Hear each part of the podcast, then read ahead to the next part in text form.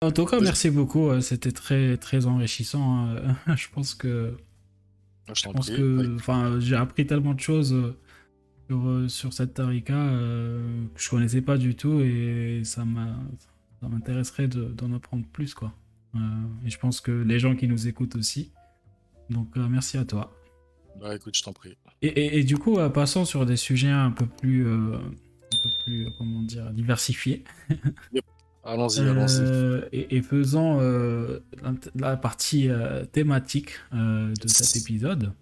Yes. Sachant qu'on en a choisi 5 qui sont très intéressants aussi. Et je vais vous les dire tout de suite. Je vais les afficher là en bas de l'écran.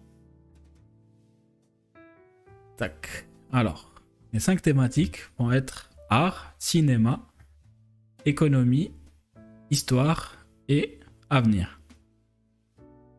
Voilà. Moi, ça On m'inspire beaucoup de choses. On commence Ouais, par ouais, l'art, du coup. Euh, Ok, Vas-y.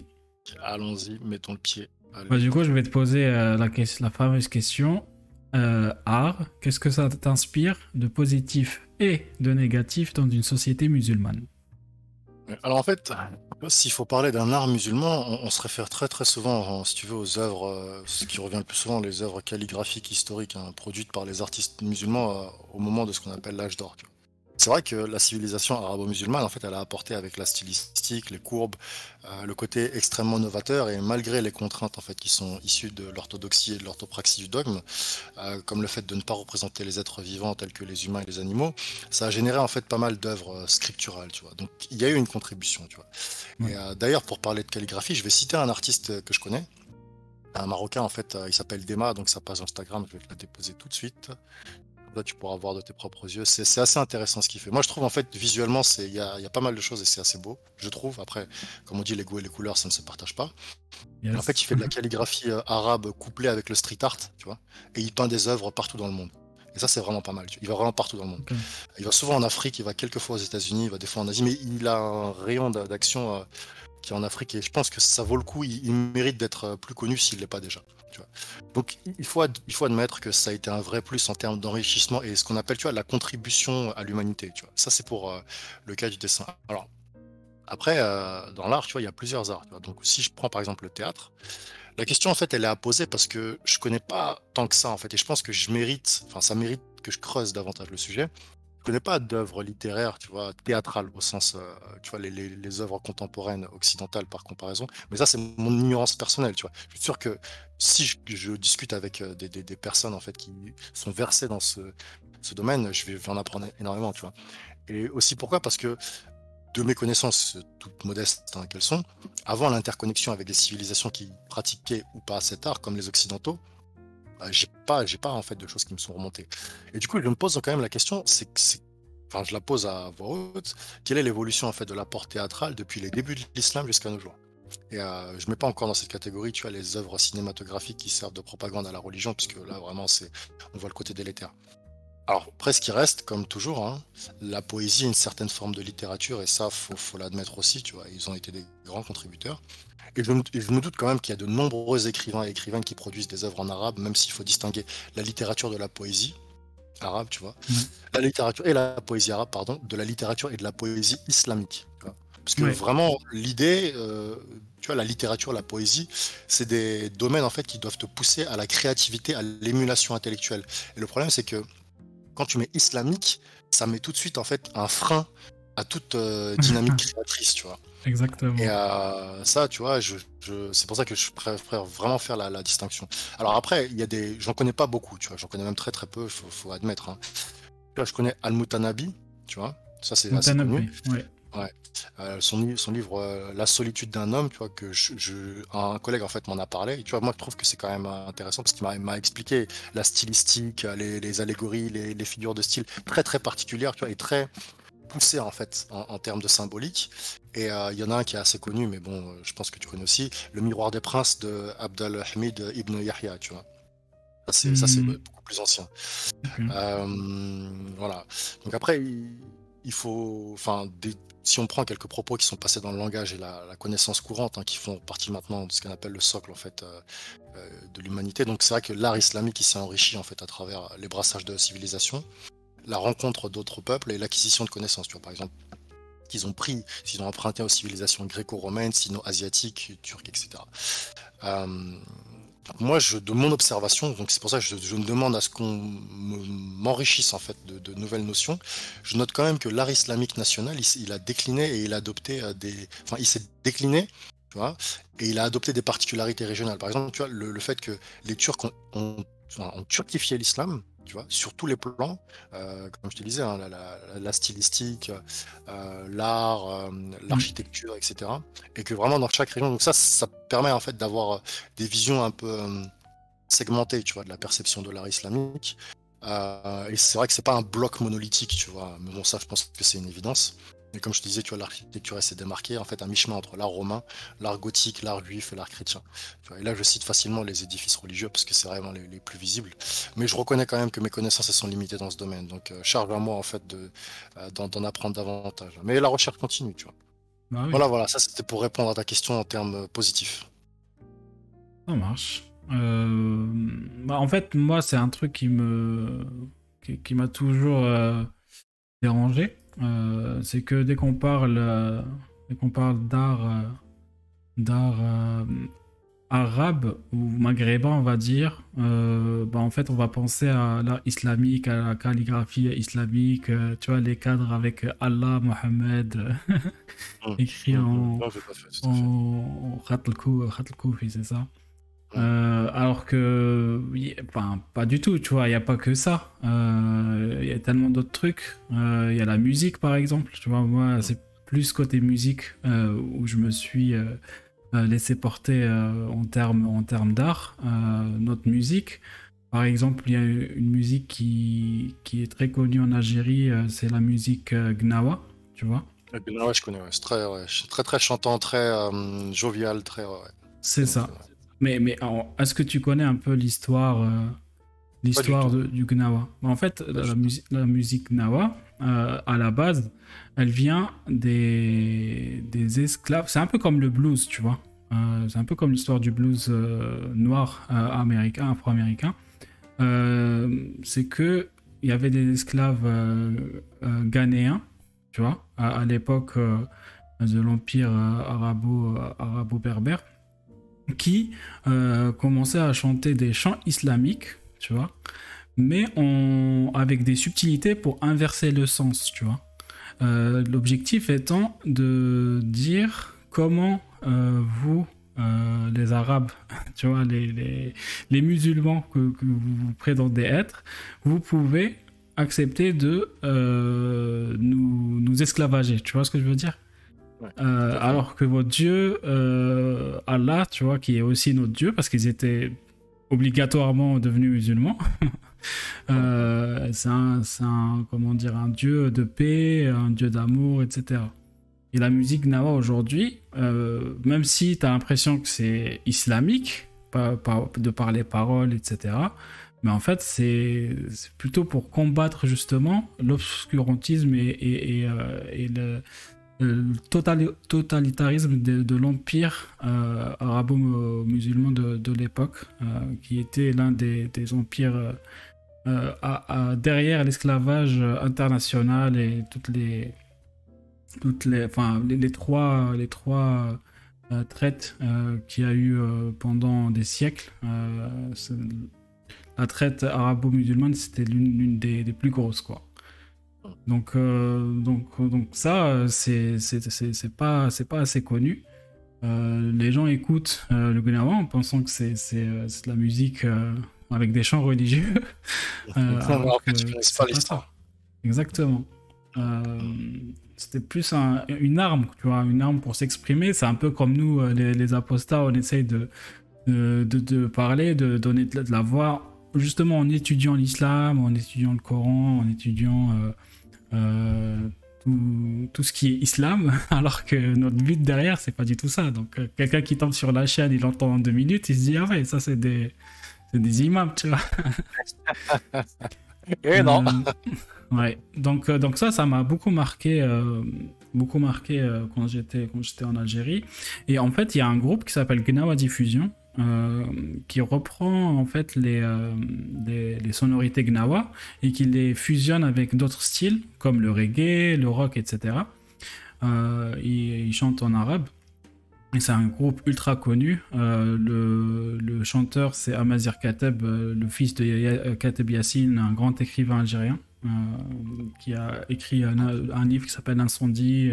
Ils en ont fait un film, etc. Aussi. Ouais, Najma aussi, exactement.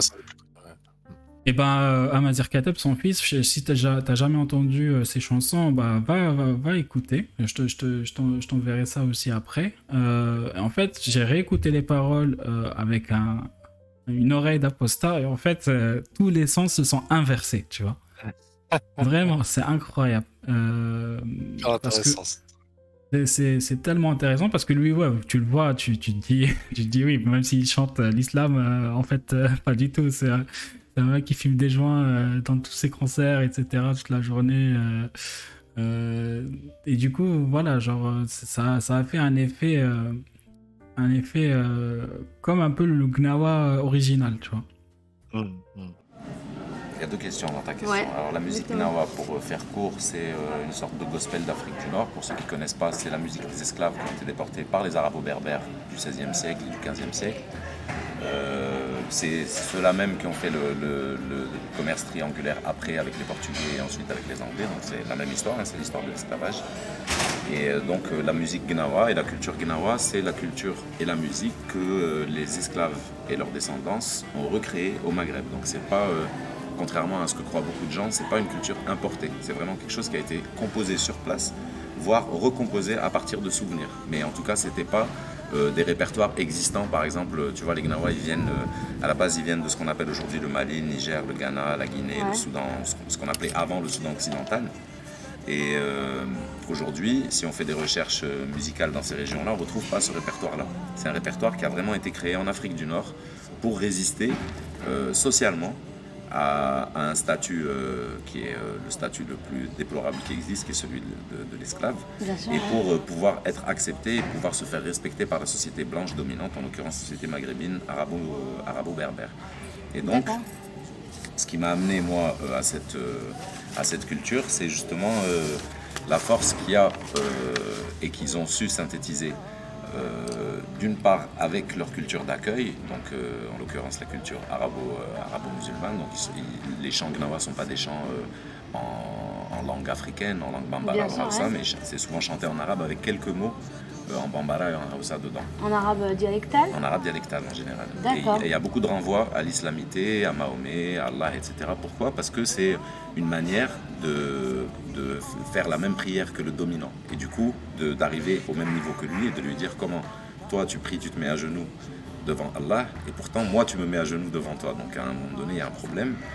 Euh, aussi, les Gnawa utilisent le symbole de Bilal, Sidna Bilal, je ne sais pas si tu connais, qui est le premier muezzin de l'islam et euh, qui est un noir, donc c'est un, un Habashi, mhm. ça serait un Éthiopien aujourd'hui.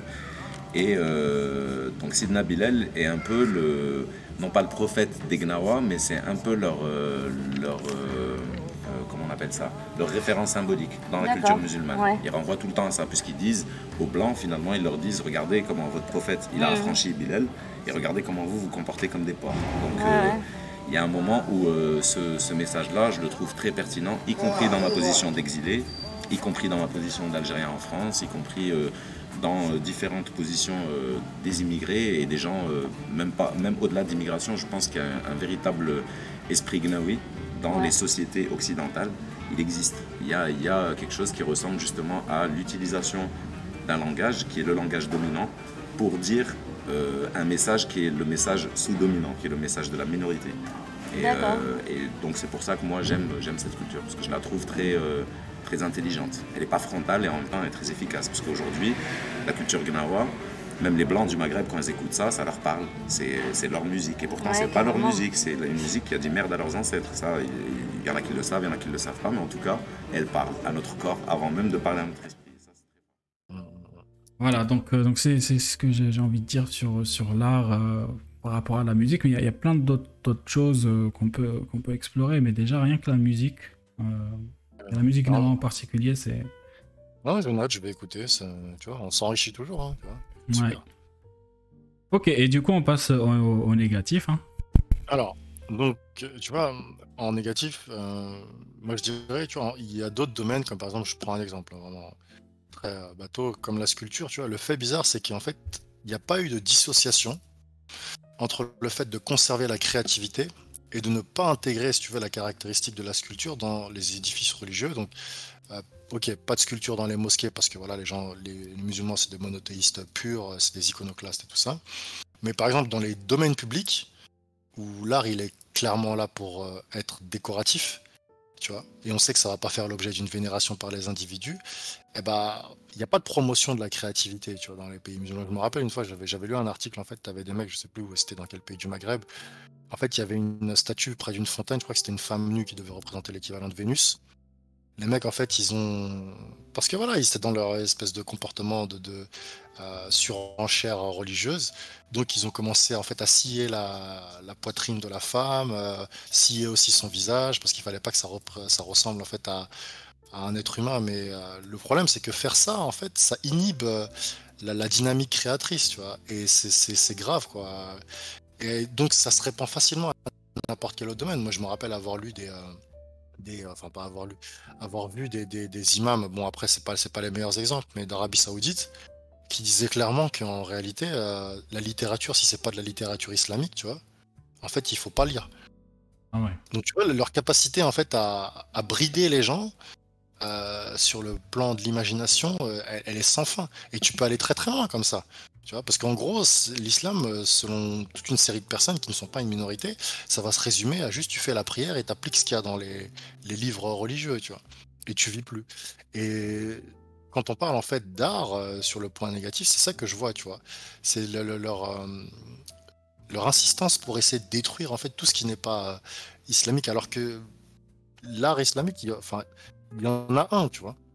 Et il faut, enfin, je pense qu'ils devraient le promouvoir, mais ils sont tellement enfermés dans leur doctrine euh, que ça fait qu'in fine, tu n'as pas véritablement de soft power, pour moi, hein, en tout cas de ce que j'observe, à travers l'art islamique dans le monde, et que cet aspect, donc, il est complètement sclérosé. Tu vois, il y a, y a, un mouvement, mais euh, s'il y en a un, tant et si bien qu'il y en ait un, ça passe par les mosquées, les fonds privés, ça reste à relativiser. Je mettrais quand même un bon, un gros bémol.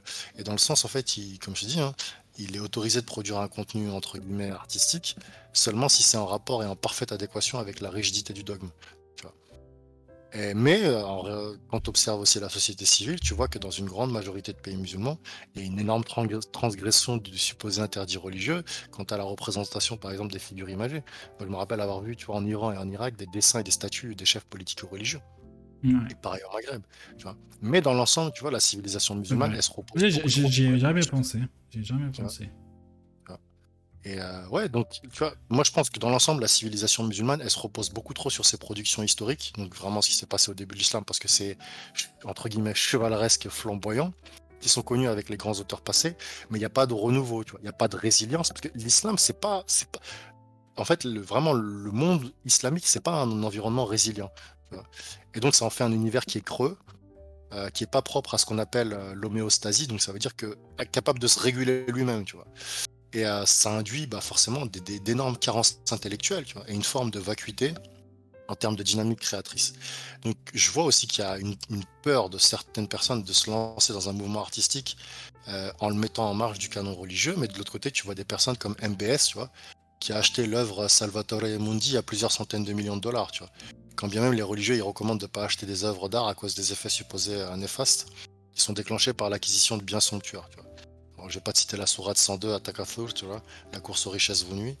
Mais bon, en plus, il y, a une petite, euh, apparemment, une petite légende urbaine qui dit que l'œuvre qu'il a achetée, elle est fausse. Donc tu vois, ça fait une centaine de millions de dollars à balancer à la poubelle. Mais bon, ça, je ne sais pas où est la vérité là-dessus. Et euh, quand tu vois aussi que tu as allé, alors là, je, digresse un peu, hein, des gens de l'État islamique qui n'ont pas hésité en fait à vendre des œuvres d'art qui étaient dans les musées, qu'ils ont pillées et qu'ils ont détruit lorsqu'ils ont mm. attaqué les différentes villes en Irak et en Syrie il y a presque une dizaine d'années. Donc ils connaissent néanmoins la valeur marchande de ces objets, tu vois. Donc ils sont pas complètement insensibles à l'art. Mm. C'est juste que s'ils peuvent, comme on dit toujours, hein, gratter un petit billet dessus, euh, tout en se débarrassant, tu vois, euh, des articles, euh, des biens artistiques, ils le, ils, le, font, tu vois. Donc ouais, pour conclure, tu vois, ce qui me dérange dans, dans, dans cet aspect-là, c'est il y a quand même un nihilisme, tu vois. Je le disais tout à l'heure, hein, doublé d'un fatalisme systémique accompagné d'une espèce de torpeur hypnotique. Et ces concepts, ils sont omniprésents et ils brident en fait beaucoup trop la production du contenu artistique. Tu vois. Il y a eu un mouvement, un moment de, pseudo-renouveau, mais actuellement, je vois qu'une espèce d'inertie, tu vois, dans le monde euh, des arts, euh, au niveau musulman, qui ronge en fait tout désir d'aller en avant. Hein. Et après, voilà, je ne vais pas te raconter l'histoire des singes et euh, de, la, banane dans une espèce de cage, mais en fait, ils se comportent exactement comme ça. Mais bon, peut-être que c'est ma méconnaissance du monde culturel islamique qui me pousse à avoir un constat aussi sévère. En tous les cas, la recherche l'avance. Donc on cherche, euh, voilà, je me documente, je regarde tout ce qui, tout ce qui peut se regarder, c'est toujours intéressant. Et au, pire des cas, j'apprendrai des choses, tu vois.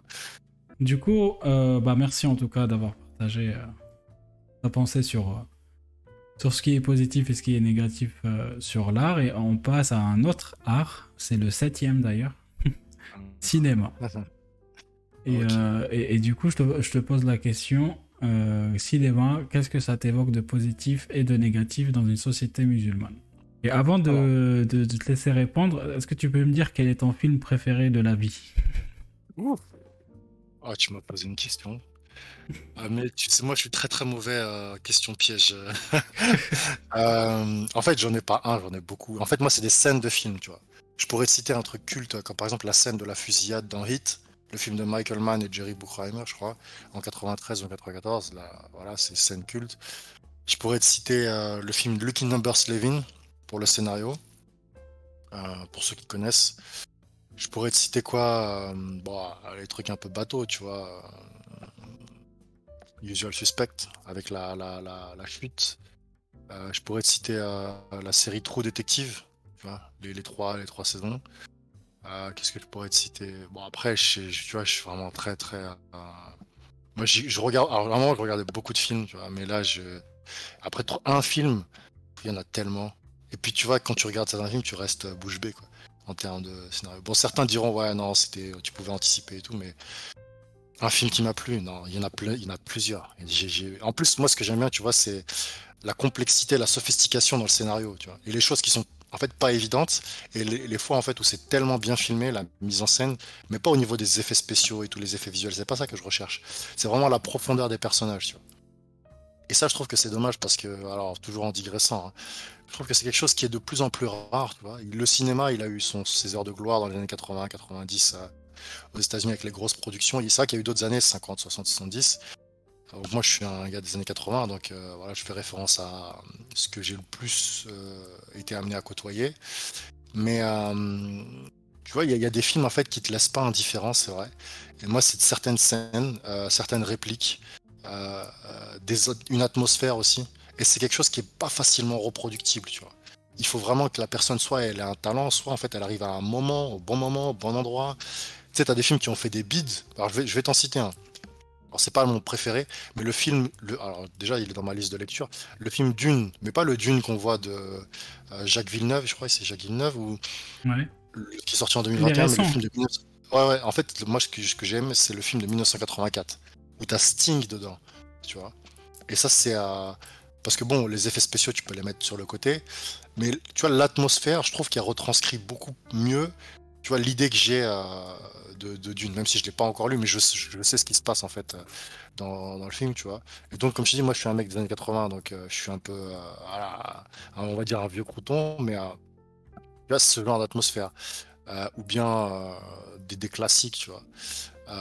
mais surtout, ce que j'aime en fait, c'est la profondeur des personnages. Alors après, tu vois, il y a un truc que j'ai vu toujours dans la digression, mais là, c'est pas en termes de film, c'est en termes de série animée. C'est la série Castlevania.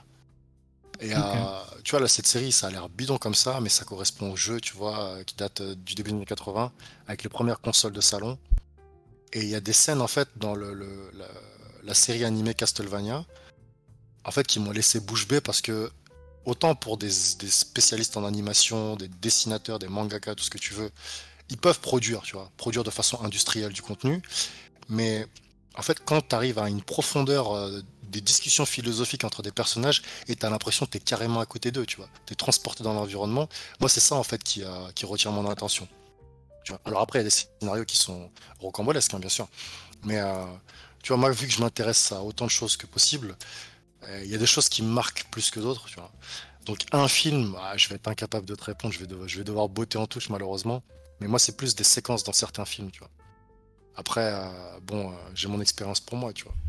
Mais ouais, ouais, je, tu vois, si, il fallait penser tout de suite, c'est les choses qui me marquent, tu vois. Des séquences, et typiquement, tu vois, la séquence dans le film Castlevania, en fait, c'est un, sorcier, tu vois, qui parle en fait avec un des monstres qu'il a créé. En fait, il est par la discussion, si tu veux, il fait émerger l'humanité à l'intérieur d'un monstre qui a pas d'âme, tu vois, au coin d'un feu. Et il lui dit ouais, est-ce que tu te rappelles de ton ancienne vie quand tu étais un être humain? Et tu vois, la discussion, elle dure à peu près 5 minutes avant la fin de l'épisode. Et moi, je suis comme ça, je regardais, je me mais comment ils ont réussi à faire un truc euh? En fait, ils m'ont, si tu veux, ils m'ont pris, ils m'ont fait comme dans Alice au Pays des Merveilles, ils m'ont fait entrer dans l'univers, tu vois, pendant 5 minutes, et j'ai même pas vu le truc venir. Bon, après, c'est mon ressenti, tu vois. Mais euh, un film en particulier, ah, compliqué, très très compliqué. Il y en a tellement. Bref, voilà, c'était juste pour euh, répondre à ta question. Je sais que j'ai fait un hors sujet, mais voilà, comme ça. Non, non, t'as. Ça va. Voilà, voilà. Alors, euh, du coup, tu m'as dit qu'est-ce que ça m'évoque de positif? Alors, si tu veux, le truc, il faut, faut quand même remettre les choses dans leur contexte, c'est que de façon générale, en fait, le concept du cinéma, c'est une notion relativement récente. Tu vois, la notion, elle a quoi? Elle a 150 ans, tu vois? Et en fait, elle a émergé sur une partie de la planète pendant un moment bien précis. Et l'idée, si tu veux, d'une image qui se meut, euh, ça peut avoir déclenché euh, l'ire de nombreux religieux, tu vois, parce que je vais la reciter l'anecdote, mais même le concept du son qui est enregistré, pour avoir lu, euh, pour avoir vu certains documentaires, en fait, quand par exemple les Occidentaux ils sont venus à, en fait en Arabie Saoudite et en fait ils ont montré qu'on réussissait en fait à faire passer du son dans un objet et à le retransmettre bah, avant qu'on leur montre, la, famille euh, des, des Saouds, ils y croyaient pas en fait. Tu vois donc c'est un niveau de technologie, ça, a l'air complètement banal ce que je vais dire, mais euh, je mis quiconque en fait au défi d'être capable d'expliquer comment en fait le cinéma a été créé. Et tu vas voir que c'est pas un truc, il fallait, fallait, fallait l'imaginer le truc, tu vois. Ah bah et euh, pour des religieux en fait qui sont dans l'orthodoxie, tu vois, qui sont dans le dogme et tout, qui considèrent qu'il n'y a rien d'autre à part ce qu'ils pensent, que la terre elle est plate. leur sortir un truc comme ça, tu vois, des images qui se meuvent. Déjà, ils combattaient les images, mais là, tu as une image qui se meut. Euh, les gars, en fait, ils ont certainement euh, dû euh, péter un câble, tu vois. Et donc, tu vois, ces, religieux-là, en fait, ils ont certainement dû, quand ils ont vu ça, mettre en garde les populations musulmanes. Et donc, pour comprendre intellectuellement qu'il n'y a aucune tentative iconodule, tu vois, et que ça appartient au champ artistique, si tu veux, il y a une sensibilisation des, esprits à opérer. D'autant plus que la technologie, en fait, elle a été récupérée à des fins politiques, comme toujours, tu me diras. Mais euh, je rappelle, tu que le cinéma, à l'origine, tu vois, c'est Léon Bouly en 1892. Il est né donc via la représentation du réel, donc en opposition complète avec la doctrine iconoclaste intrinsèque à l'islam. Donc c'est pas évident en fait de parler de côté positif, tu vois. Après, il y a l'aspect de la technicité, de la logistique qui est associé en fait euh, à des niveaux bien supérieurs aux premiers arts. En fait, seule la main suffisait. Tu vois, avant, quand tu voulais écrire, tu voulais dessiner, bah, ton pinceau, etc. Tu vois, ton, ton euh, euh tu vois. Et en fait, tu as une coordination pour la mise en scène, le jeu d'acteur, les décors.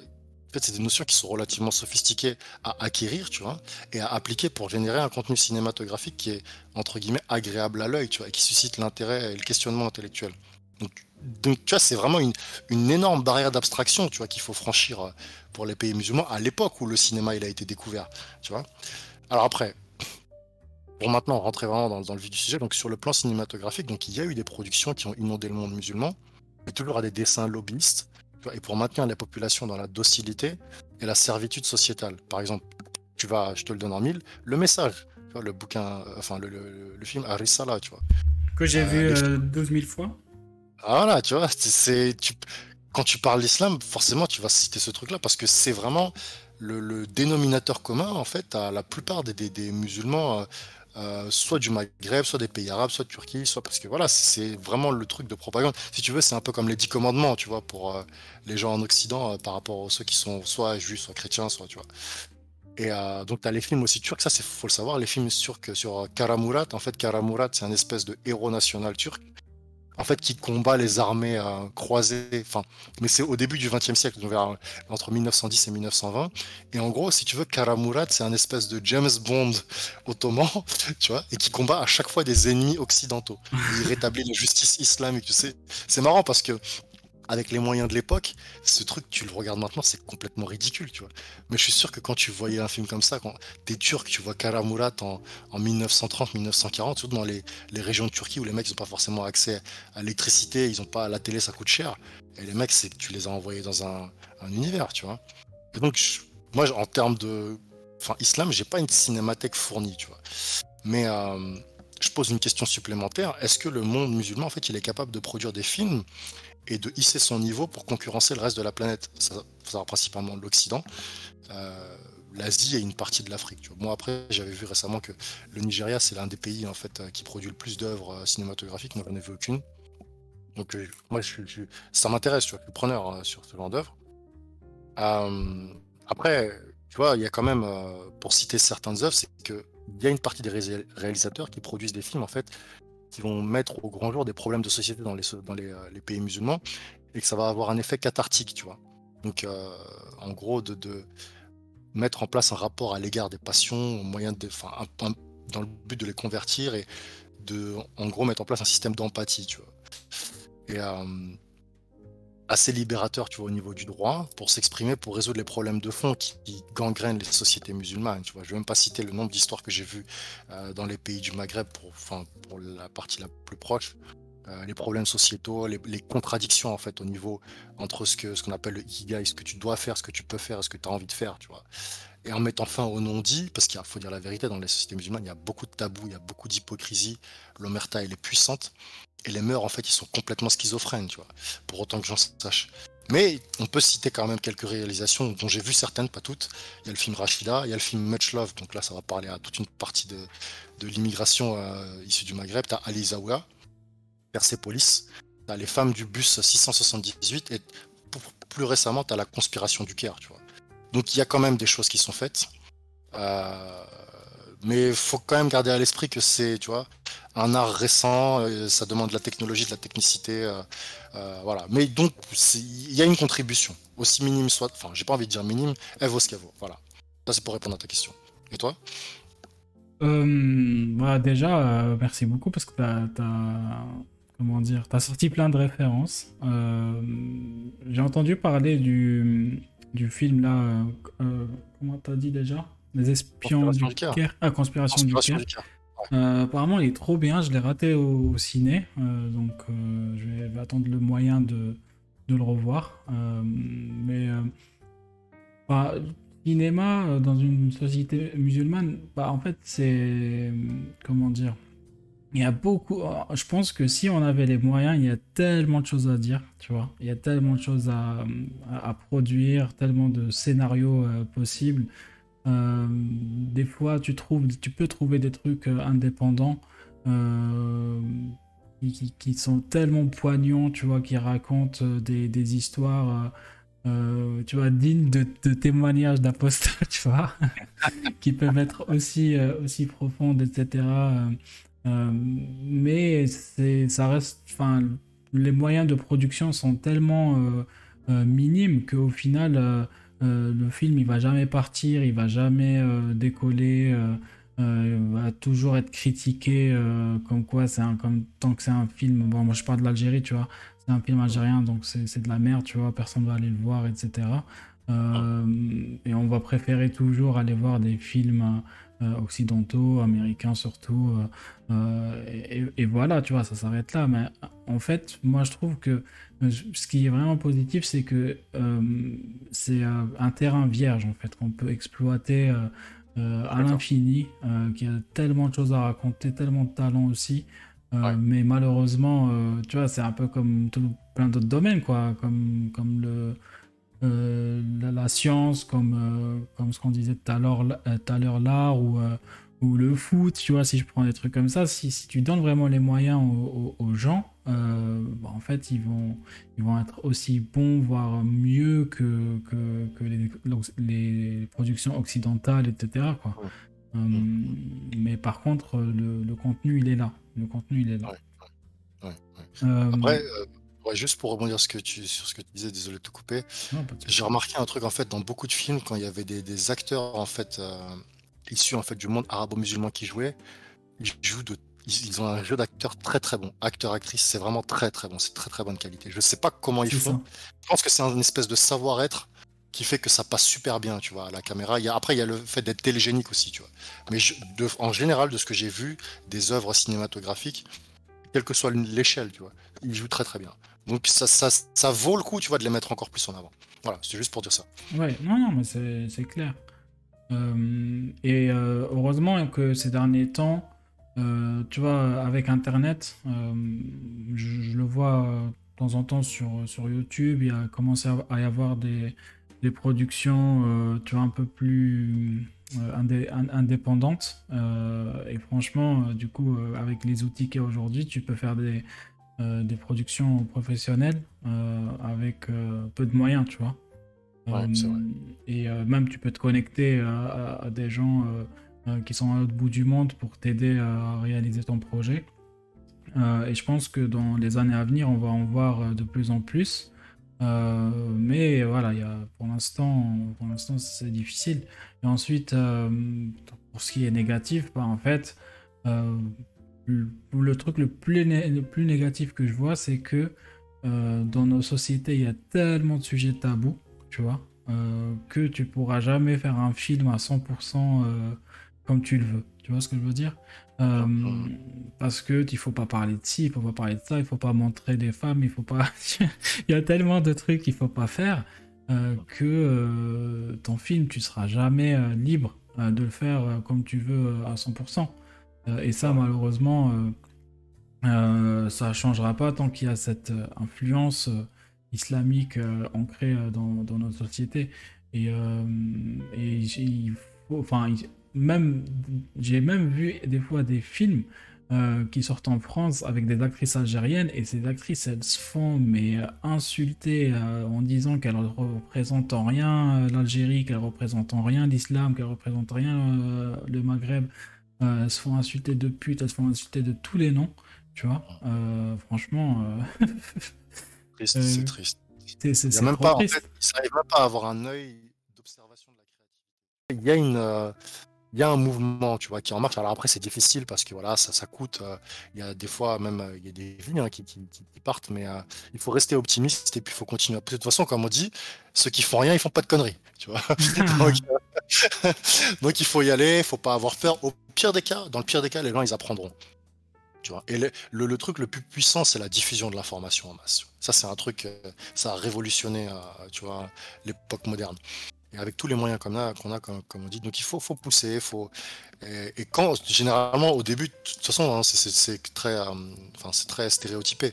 Quand tu as un projet, en général, si tu parles de ton projet à peu près à tout le monde, enfin là j'ai élargi le, champ hein, de la réflexion. La plupart des gens, en fait, la majorité te, vont essayer de te décourager parce que voilà, le risque, le fait de perdre son argent, l'investissement et tout ça, que ça va pas forcément marcher.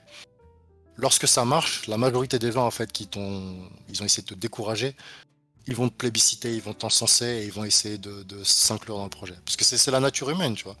À la fois froussarde et opportuniste. Donc euh, moi, je, suis d'avis que malgré le fait que la situation n'est pas idéale, il faut pousser, il faut s'armer de courage, il faut y aller à l'huile de coude, et puis peut-être un jour, qui sait, hein, tu vois. Et puis quand tu regardes l'Europe, l'Europe n'a pas toujours été, tu vois, démocratie, euh, voilà, les droits de l'homme et tout ça. Ça a été progressif, donc peut-être que la progressivité, en fait, elle s'enclenche aussi euh, à leur échelle, euh, tu vois, dans, certains pays musulmans. Donc voilà, je, reste optimiste. Super. Bah, on passe à la prochaine thématique. Euh, ça suit un peu la logique, euh, mais là on va s'ouvrir un peu plus à, d'autres domaines. C'est l'économie. L'économie, qu'est-ce que ça t'évoque de positif et de négatif dans une société musulmane? Ouais. Alors, tu vois, c'est intéressant parce que, encore une fois, en termes de contenu économique, je trouve peu de références exploitables avec un niveau académique élevé. Euh, si tu veux, par définition, dans le monde musulman, à une échelle macro, et je mets hors de la liste les pays du Golfe, euh, parce qu'ils vivent en fait de la manne pétrolière, sinon c'est trop facile. Euh, tu as un nombre élevé donc euh, de pays musulmans qui disposent en fait d'une certaine quantité de ressources naturelles. Et il y a des moyens en fait, tu vois. Maintenant la question c'est comment exploiter les ressources immatérielles et naturelles, ça, c'est vraiment un niveau de réflexion, euh, tu vois, différent. Et si tu veux, ça me fait penser, euh, parce que je, me, rappelle, euh, je lisais Al-Bukhari, et dans la partie du commerce, tu vois, j'ai trouvé que c'est rudimentaire, tu vois, c'est trop, c'est trop simpliste. Tu vois, t'as pas le concept genre Adam Smith, la main providentielle du marché. T'as pas, t'as pas la théorie keynésienne des taux d'intérêt ou le principe de la parité du pouvoir d'achat, la parité des taux de change. Il n'y a pas ce truc-là, tu vois il n'y a que des recommandations très très sommaires qui sont. C'est bon, elles sont complètement inapplicables, elles sont désuètes, elles sont passées, tu vois. Et euh, je trouve que, tu vois, ils se sont. Ils n'ont pas pris le train en marche, tu vois. Donc, positif, j'ai du mal à voir. Euh, pas grand chose.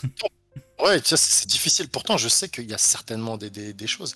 Et puis, euh, tu vois, qui dit économie, tu vois, économie, ça vient du grec économos, qui veut dire gestion des ressources tu vois, quand tu gères en fait une nation, un territoire, tu sais, tu as l'allocation tactique des ressources, tu vois, tu as l'énergie, tu as l'agriculture, tu as euh, les secteurs en fait euh, comme les matières premières. Il faut que tu t'empares de, de, toutes ces ressources-là, tu les mettes à contribution, que tu élèves le niveau intellectuel de la population. Et euh, tu vois, comme, comme tu le disais tout à l'heure, il y a tout à faire, tu vois. Et c'est dommage que l'islam vienne scléroser ça, qu'il vienne complètement cristalliser en fait tout ce potentiel. Et il dit, ouais, voilà, euh, en gros, les, les dates Janib, euh, les dates Ajwa et Khalas, tu vois, il n'y a plus rien. Mm-hmm. enfin, là, je schématise, hein, c'est très. Euh, c'est un peu cynique sur les bords.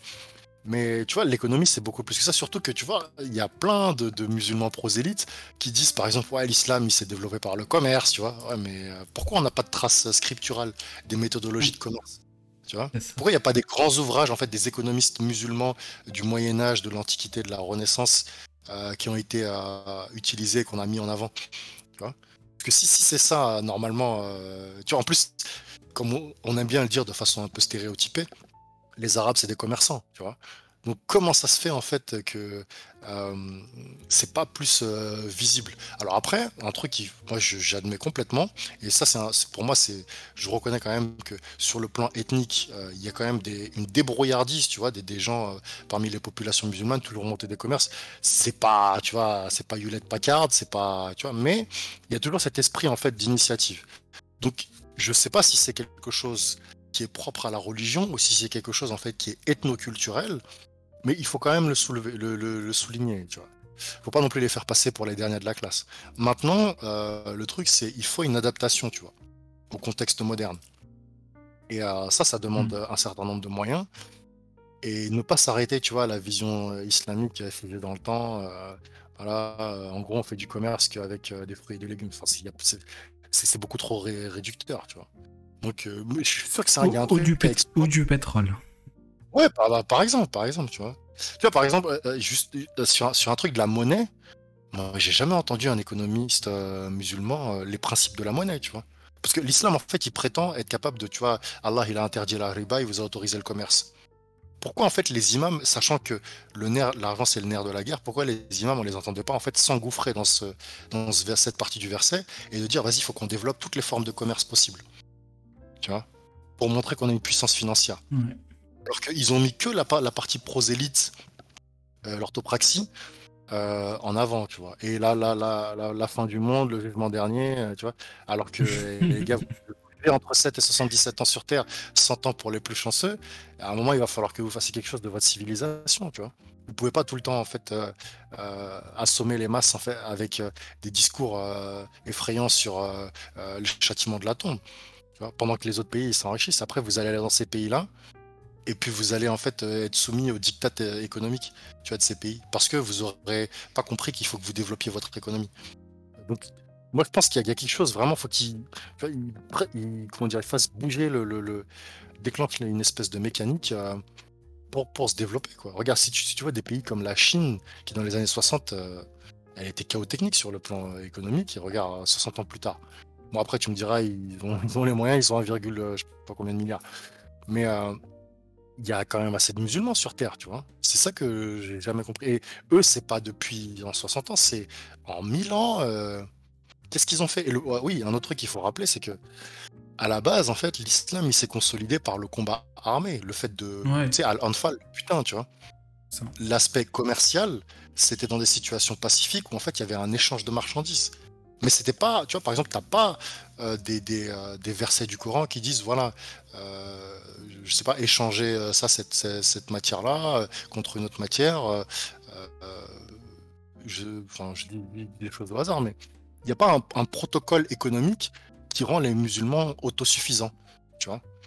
Et c'est dommage parce que c'est, on a quand même besoin de, de un minimum d'autonomie matérielle, financière pour vivre. Donc il y a un terrain à exploiter euh, là-dessus. Comme ça aussi, les, tu vois, bon après, voilà, ça ne me concerne pas, mais leur mosquée et tout ça, bah, ils n'auront pas ce truc, ouais, on fait une association 1901 parce que voilà, on ne veut pas payer d'impôts, ouais, on est à 20 euros près et tout. Parce que quelque part, ils se rendent un peu ridicules quoi, vis-à-vis des, puissances financières qui à côté construisent ce qu'elles veulent et elles n'ont pas besoin d'aller faire des prêts à gauche à droite. Enfin, ils font pas de prêts, mais voilà. Enfin, après, je, brainstorm, hein, mais voilà, c'est mon idée. Bon, et toi sinon? Bah, comment dire euh, En fait, euh, le, fameux, le fameux terrain, euh, le fameux terrain fertile à, toutes les, avancées économiques qu'on a pu voir ici en Europe ou, en Amérique et actuellement en Chine, au Moyen-Orient, etc. en fait, après, moi, je suis un peu biaisé parce que je parle toujours euh, de. Je, pars toujours, en fait, euh, du Maghreb. Et, euh, et, je sais que. Enfin, j'ai l'impression que ça pourra jamais se faire vraiment aussi rapidement que les autres pays parce que tous les cerveaux, ils partent. Tu vois ce que je veux dire? Tous les cerveaux qu'on a dans les pays euh, on voit de développement, euh, bah, en fait, euh, ils viennent dans les pays développés parce que là-bas, c'est plus possible. Et, généralement, en tout cas, moi, je parle de mon cas, c'était parce que enfin, en tout cas en Algérie, il n'y avait pas assez de moyens, il n'y avait pas assez de possibilités pour pouvoir me développer comme, comme je le voulais, tu vois. j'ai dû quitter l'Algérie très jeune parce que la situation économique là-bas, elle était euh, pas du tout favorable à ce que je me développe. Euh, je, ne pouvais pas faire les études que, que je voulais. Déjà ça, déjà ça commence bien, tu vois. Juste après le bac, euh, on a une sorte, paradoxalement, élitisme parce qu'en fait, pour accéder à telle ou telle filière, tu dois avoir une certaine moyenne. Et du coup, moi, j'avais pas la moyenne qu'il fallait pour faire ce que je voulais. Bah, j'ai dû venir en France, tu vois. Euh, et au final, maintenant, je, travaille en France, etc. Mais je pense que si j'avais eu euh, cette possibilité de le faire, euh, de faire ces études-là en Algérie, bah, j'aurais pu rester et développer l'économie du pays, de, mon pays natal, tu vois. et, j'ai l'impression qu'il y a beaucoup de gens en fait qui, qui sont dans la même situation. et le, enfin, en tout cas, le Maghreb regarde et laisse faire tu vois, on, a vu ces les derniers temps euh, le nombre de gens qui meurent euh, dans, les, dans les barques en, essayant de venir euh, en Europe, de la Tunisie, etc. C'est, ça fait peur, tu vois, ça fait peur. Et, c'est toujours la situation économique qui, qui, qui, qui, est à la base de tout ça. alors que, comme tu dis, enfin, comme on disait depuis tout à l'heure, euh, c'est un terrain fertile, il y a tellement de choses à faire. Tu vois, moi je suis dans l'informatique, il y a tellement d'applications euh, à mettre en place, euh, de, d'entreprises, d'idées d'entreprise, etc. pour, pour développer l'économie, mais tu ouvres une entreprise, c'est genre en Algérie par exemple, tu dois payer 50% de ton chiffre, 51% de ton chiffre d'affaires à l'État. Euh, et, si tu es payé en euros, tu peux pas euh, sortir euh, l'euro et le, convertir en dinars. tu vois, tu es obligé de le laisser dans ton compte et de le dépenser en Europe. Donc en fait, tout est fait pour te laisser, pour te laisser, comment dire, dans, le tiers-monde, tu vois. Euh, tiers-mondiste dans ta tête. Et, et, je dis pas que c'est lié à l'islam ou quoi, parce que ça c'est plus euh, des gouvernements, des gouvernements mafieux, pardon.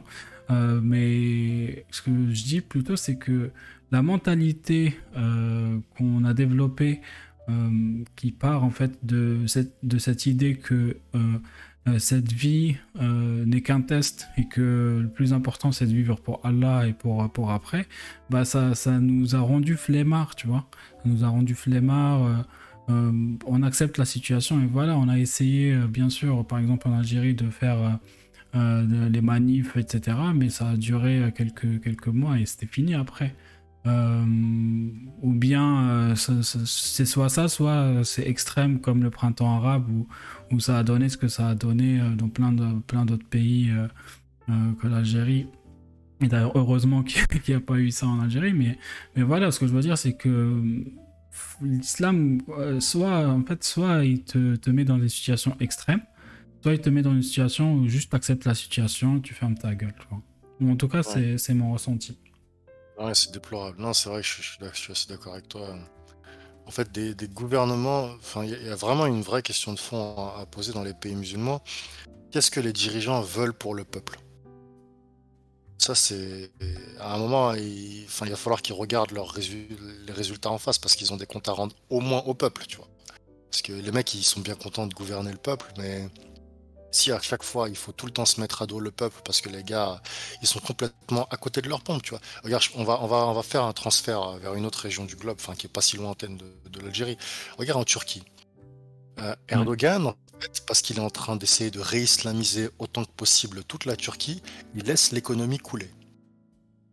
Et en fait, il est tellement enfermé dans son dogme euh, en mode point Godwin que les taux d'intérêt euh, ils s'effondrent, le taux de change s'effondre, les taux d'intérêt grimpent, le taux de change s'effondre, mais lui il considère en fait que il est dans le vrai. Mais embauche un économiste euh, avec des compétences solides, euh, des compétences fortes, qui va te donner les bonnes recommandations pour la direction à prendre, tu vois. la Turquie, c'est un pays quand même, tu vois, qui a avancé sur certaines choses. Mais tu peux pas laisser un mec comme ça, tu peux pas lui confier les clés de l'économie alors qu'il ne connaît rien, tu vois. Hmm et faire dégringoler en fait là parce que après euh, les gens en fait ils vont se retourner contre lui tu vois. Même si bon Erdogan je l'aime pas tu vois il y a beaucoup de gens qui, qui l'aiment pas. Mais au moins soit un peu plus tacticien tu vois. Et ça l'exemple de Erdogan quand lui il a bon hormis les, nombreuses en fait euh, tentatives de putsch euh, contre lui mais à un moment l'économie turque elle était relativement équilibrée tu vois. J'ai pas envie de dire saine mais qu'est-ce qu'il en fait en fait? juste Atatürk Ouais, voilà, tu vois. Et qu'est-ce que lui, il en fait? À un moment, il faut aussi que les mecs, ils se disent enfin, on est dans un état musulman, mais qu'est-ce qui vous empêche de développer le business? Tu vois? Apprenez, apprenez de vos concurrents, euh, je sais pas, intellectualisez-vous. Mhm. Et malheureusement, en fait, ils sont vraiment dans cette euh, fausse croyance, euh, de cette conviction aveugle, selon laquelle, en fait, en, priant, les choses vont changer. Mais non, vous pouvez prier autant de fois que vous voulez, jusqu'à la fin de l'eau, il n'y aura pas un nuage de providence, de mana et salwa qui va descendre du ciel et qui va régler le problème du taux d'intérêt, de, la parité des pouvoirs d'achat, de la compétitivité à l'international. Et tu vois, cet aspect buté, euh, ça, ça, ça, ouais, ça, ça, ça, leur a bouffé le cerveau. Et c'est dommageable, tu vois. Donc, euh, ouais contrairement à l'idée reçue, parce que cette idée, elle a la dent dure, tu vois, tout n'est pas dans le Coran. non, il y a des trucs euh, qui sont pas dans le Coran et c'est pas la peine de dire que tout est dans le Coran parce que c'est pas vrai. Et euh, le connaître par cœur, ça résoudra jamais les problèmes de gestion des stocks, de flux alimentaires dans les pays concernés, si on prend cet exemple-là. Et euh, bon, les différents pans de l'économie sont touchés. Tu as un énorme travail de refonte intellectuelle à opérer. Déjà, premièrement, pour s'exclure de la prison mentale qui est associée à la doctrine de la pensée religieuse. Ensuite, il faut qu'ils acceptent ce retard. Il faut, entériner le retard. il faut s'organiser pour combler les brèches provoquées par des siècles de mauvaises décisions. Tout le monde le sait maintenant. L'imprimerie, ça a mis en retard tout l'Empire ottoman. Pourquoi? Parce que les mecs, ils ont décidé de non, c'est un truc des, des, euh, mécréants, donc on l'utilise pas. Ouais, mais ils vous ont mis euh, une, valise de, de, de, de, mhm. distance en termes d'avancement technologique. Et c'est que maintenant, quand ils, enfin, c'est qu'après qu'ils s'en sont rendus compte, tu vois. Et donc, tu as une réintellectualisation qui est obligatoire. Mais si les populations elles sont enfermées dans cette espèce de fatalisme existentiel, mais à quoi bon, tu vois? Et euh, ils peuvent, en plus, regarde, il y a d'autres pays musulmans qui s'en sont bien sortis. Si tu prends l'organisation des pays de superficie un peu moins importante, tu vois, euh, par exemple la Malaisie, ils ont une économie un peu dans un meilleur état. Donc, vous ne voulez pas vous inspirer des mécréants que vous combattez, bah, inspirez-vous d'autres pays musulmans où ça marche. Tu vois euh, et encore, je mets un, un bémol, tu vois, l'Indonésie aussi. Mais le problème, c'est le féodalisme tu vois, théocratique qui dit pas son nom, doublé d'un clientélisme, d'un népotisme et de l'arbitraire. Tu vois, c'est des secrets de polichinelle, hein, comme, tu l'avais dit précédemment. Mhm. Et comme bah, c'est le peuple qui subit immédiatement les effets. Tu vois. Donc le gros gros obstacle que je vois, c'est les politiques à la tête des gouvernements qui concentrent les richesses et ils permettent pas la redistribution ni le ruissellement sur le peuple. il y a cette demande, euh, cette espèce de demande, tu vois, invisible de sacrifice pour la cause que personne ne veut faire, tu vois, qu'à tout le monde veut profiter, mais tu peux pas leur en vouloir pendant qu'ils le peuvent. Donc le système il est verrouillé. Tu vois. Et il faut, il faut que les gouvernements ils fassent leur amende honorable et que ok c'est bon, on va pas vous demander de vous excuser jusqu'à la fin des temps, mais c'est bon, on tire un trait, euh, maintenant on travaille et voilà, vous développez vos économies et, c'est bon quoi, on, passe à autre chose. Donc à un moment en fait il va falloir soit mettre un grand coup de pied dans la fourmilière, soit par l'extérieur via la concurrence et l'apport des nouvelles technologies comme celles que tu as citées. Donc ils vont forcer en fait les pays musulmans à vraiment prendre le train du développement économique et ça, ça va venir d'en haut. Soit par l'intérieur en fait avec euh, les gouvernements, comme tu dis, ils vont faire leur amende honorable et ils vont changer le cap en fait de la politique économique. Mais pour la dernière option, c'est quand même compliqué parce que les gouvernements, les mecs, ils sont, ils sont bien assis sur leur pactole, tu vois. Et la nature humaine étant ce qu'elle est, euh, la, propension de certains dirigeants des pays musulmans à tout faire pour se maintenir au pouvoir fera que, voilà, euh, c'est pas dans leur intérêt euh, de, faire ça. Donc ça reste triste, mais il faut clairement pousser, tu vois. Donc, ouais. Ça, en fait, ça, ça sera et, ça va être le sujet d'après, tu vois. Ça va être euh, euh, l'histoire. Euh, l'histoire va se répéter en fait.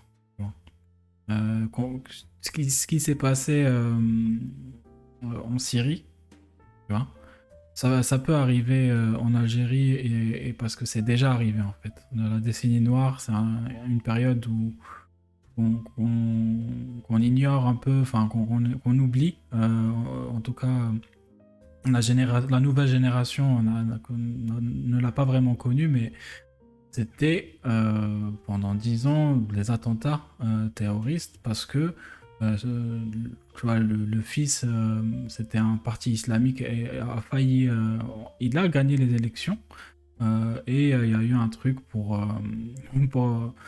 pour modifier, euh, pour modifier le scrutin euh, pour, pour qu'il passe pas. Et euh, ils ont terrorisé la population pendant, pendant 10 ans, tu vois.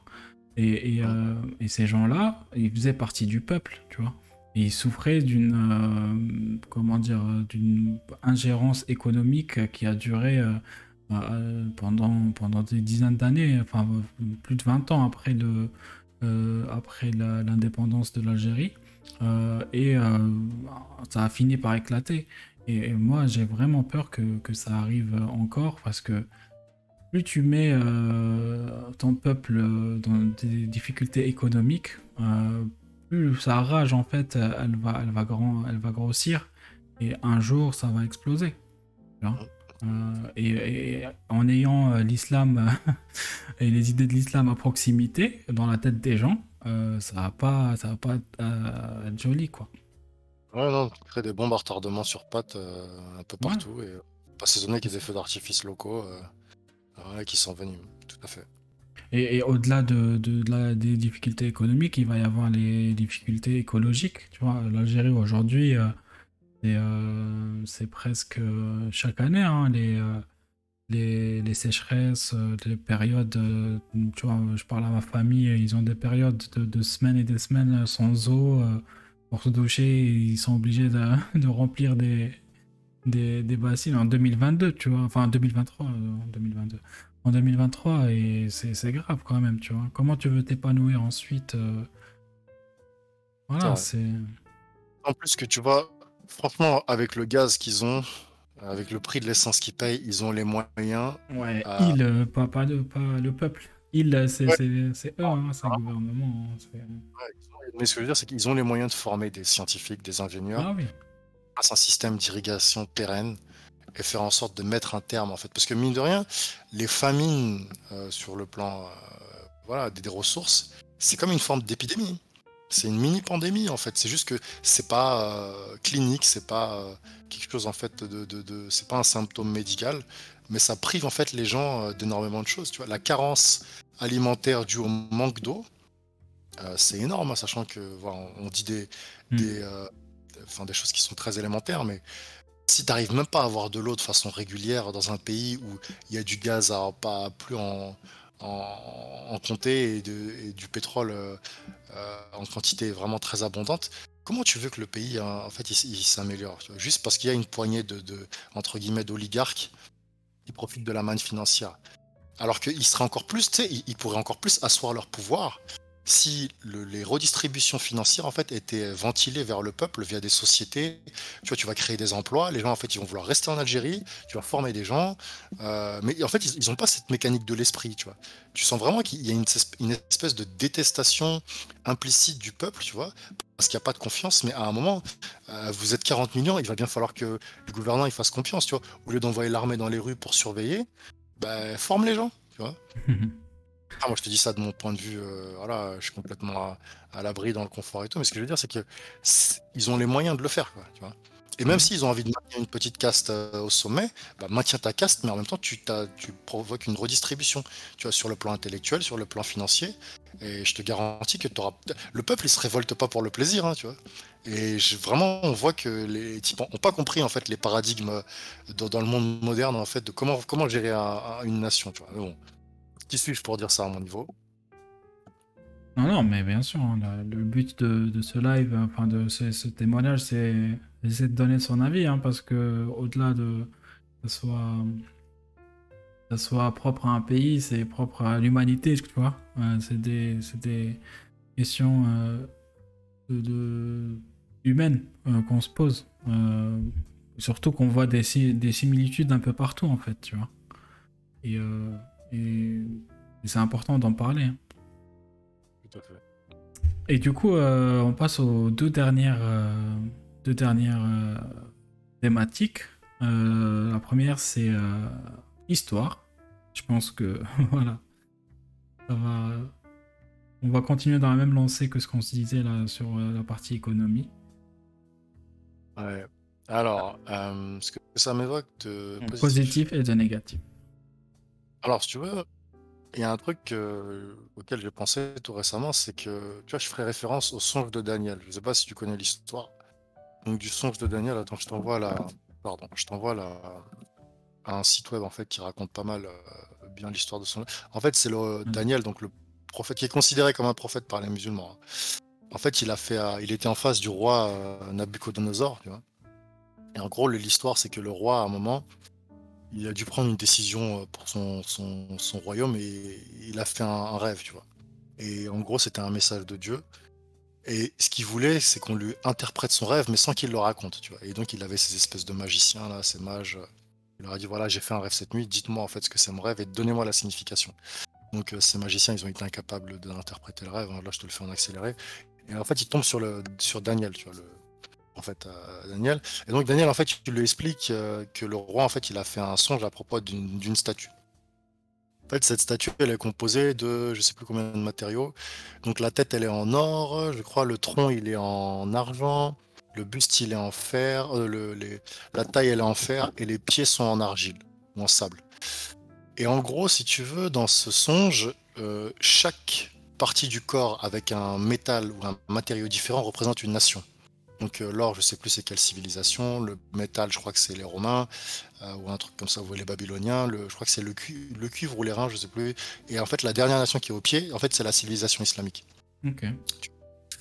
Euh, et donc, ce qu'il faut savoir, c'est pour admettre, tu vois, la civilisation musulmane, en fait, pour autant qu'on accorde du crédit à la véracité du, rêve de Daniel, tu vois, avec l'interprétation auprès du, roi Bourg-Nassar pour les, pour les muses et Nabucodonosor pour les occidentaux. Donc c'est vrai que la civilisation musulmane, elle a marqué l'histoire de l'humanité. pour la partie qu'on a identifiée, qui est recensée dans les ouvrages historiques. Donc bon an, mal an. Et c'est vrai que l'islam, en fait, il a apporté son lot de, entre guillemets, découvertes et il a connecté certaines nations entre elles, tu vois. Il a été un adversaire farouche des, de, ses détracteurs à son époque. Et justement, ce qui le marque, alors je sais pas si c'est positif ou négatif, mais il est quand même jaloux par son identité, tu vois, et il a agrégé pas mal de pensées. Il a défié des empires, tu vois, en place à la jonction temporelle des, différentes puissances, tu vois, il a affronté l'empire byzantin, euh, il a affronté en fait justement des empires au Maghreb, on, la cite souvent, la, la Kahina, tu vois. L'empire de, de c'est mine de rien, c'était, c'était un, empire, tu vois. Ah Et donc, il a été quand même à la croisée des destins, tu vois. Donc, il faut, il faut lui reconnaître quand même une certaine euh, stature dans, l'histoire. On peut pas dire non, euh, tu vois. Non, bien sûr. Et euh, comme tous les empires, tu vois, il a chuté souvent pour les mêmes raisons. Expansionnisme démesuré, concurrence de nouveaux entrants, tu vois, multiplicité des maladies auto-immunes bah, qui, étaient, qui étaient dues en fait aux crises internes Période de transition en raison des pandémies, tu vois, il y a la grande peste du 13e au 14e siècle qui a décimé euh, l'empire musulman. Il faut, admettre quand même que l'islam, en fait, euh, il a été le relais, tu vois, et le syncrétisme intellectuel d'autres empires. Donc il est arrivé après à l'empire byzantin et puis il a cédé la main, en fait, euh, à l'empire, on va dire, intellectuel, l'Europe occidentale. Et puis après, voilà, la civilisation islamique, elle est passée. Donc tu vois, je me demande quand même je m'interroge, tu vois, sur ce que serait, qui se serait passé si l'islam, en fait, il n'avait pas autant dominé, parce que je le rappelle, c'est quand même sur trois continents pendant plus d'un millénaire. Et faut quand même admettre qu'un homme seul, entre guillemets, d'après la légende, tu vois, d'après la narration islamique, dans le désert d'Arabie, à partir de cet homme seul, tu vois, on éclos presque 2 milliards de personnes, tu vois. Donc c'est quand même un bon exemple sur ce qu'il est possible de faire avec des moyens rudimentaires, parce que d'après leur roman national, tu vois, il était illettré. Enfin, ça dépend de quel côté place, sunnite ou. Et donc, il a réussi quand même à conquérir la terre, tu vois, mais surtout l'esprit. Donc, s'il fallait retenir quelque chose, c'est le, pouvoir d'attraction et l'influence, tu vois, qu'il a eu sur, euh, sur les civilisations et sur vraiment l'aspect, euh, le rayonnement, en fait, euh, sur l'humanité. Voilà, voilà ce que je dirais pour l'aspect positif. Et toi? Bah, c'est ce que, que tu disais. C'est ce que tu disais tout à l'heure.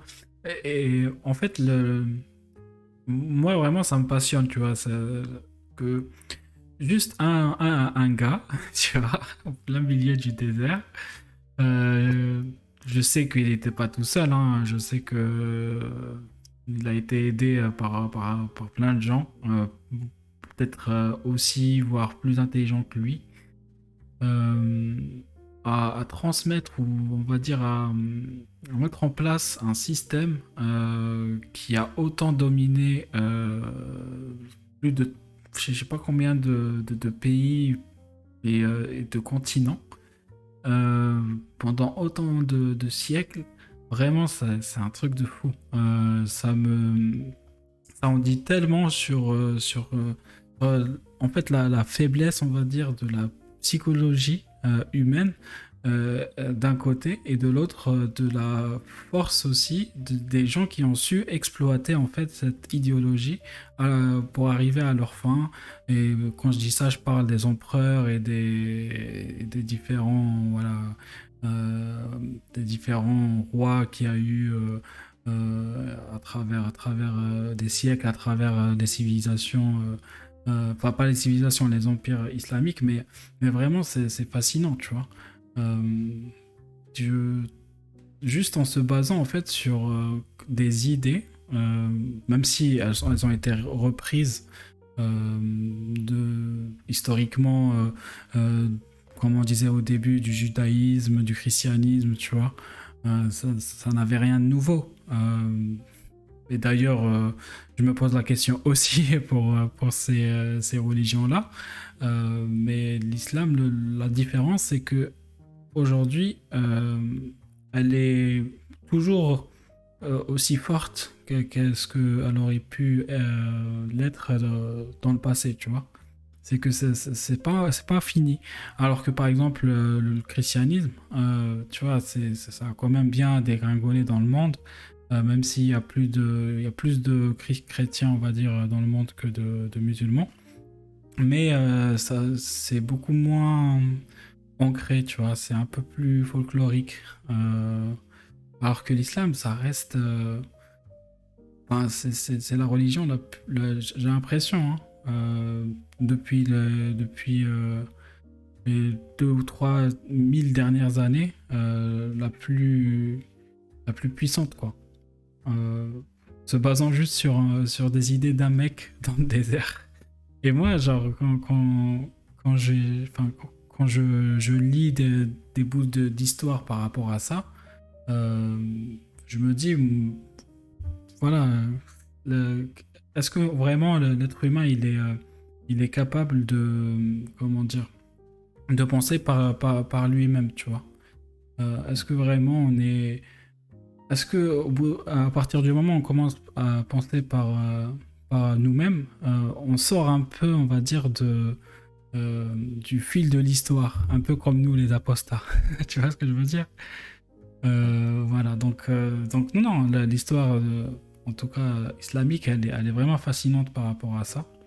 Euh, et euh, je lui enlève en rien euh, la, force, l'influence qu'elle a pu avoir, mais c'est juste que aujourd'hui, ce n'est plus possible.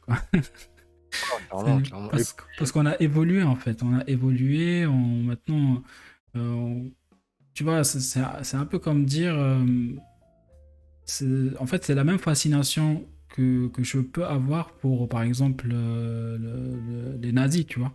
Comment un mec comme Hitler, il a pu euh, euh, convaincre tous les Allemands, pas tous les Allemands, mais je veux dire, convaincre son peuple qu'ils étaient le peuple élu, etc. Et partant pour la conquête du monde, tu vois.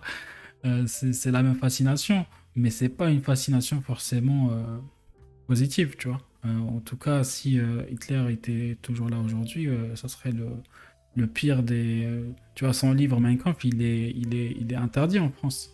Alors que le Coran, il continue, continue à, se vendre. voilà.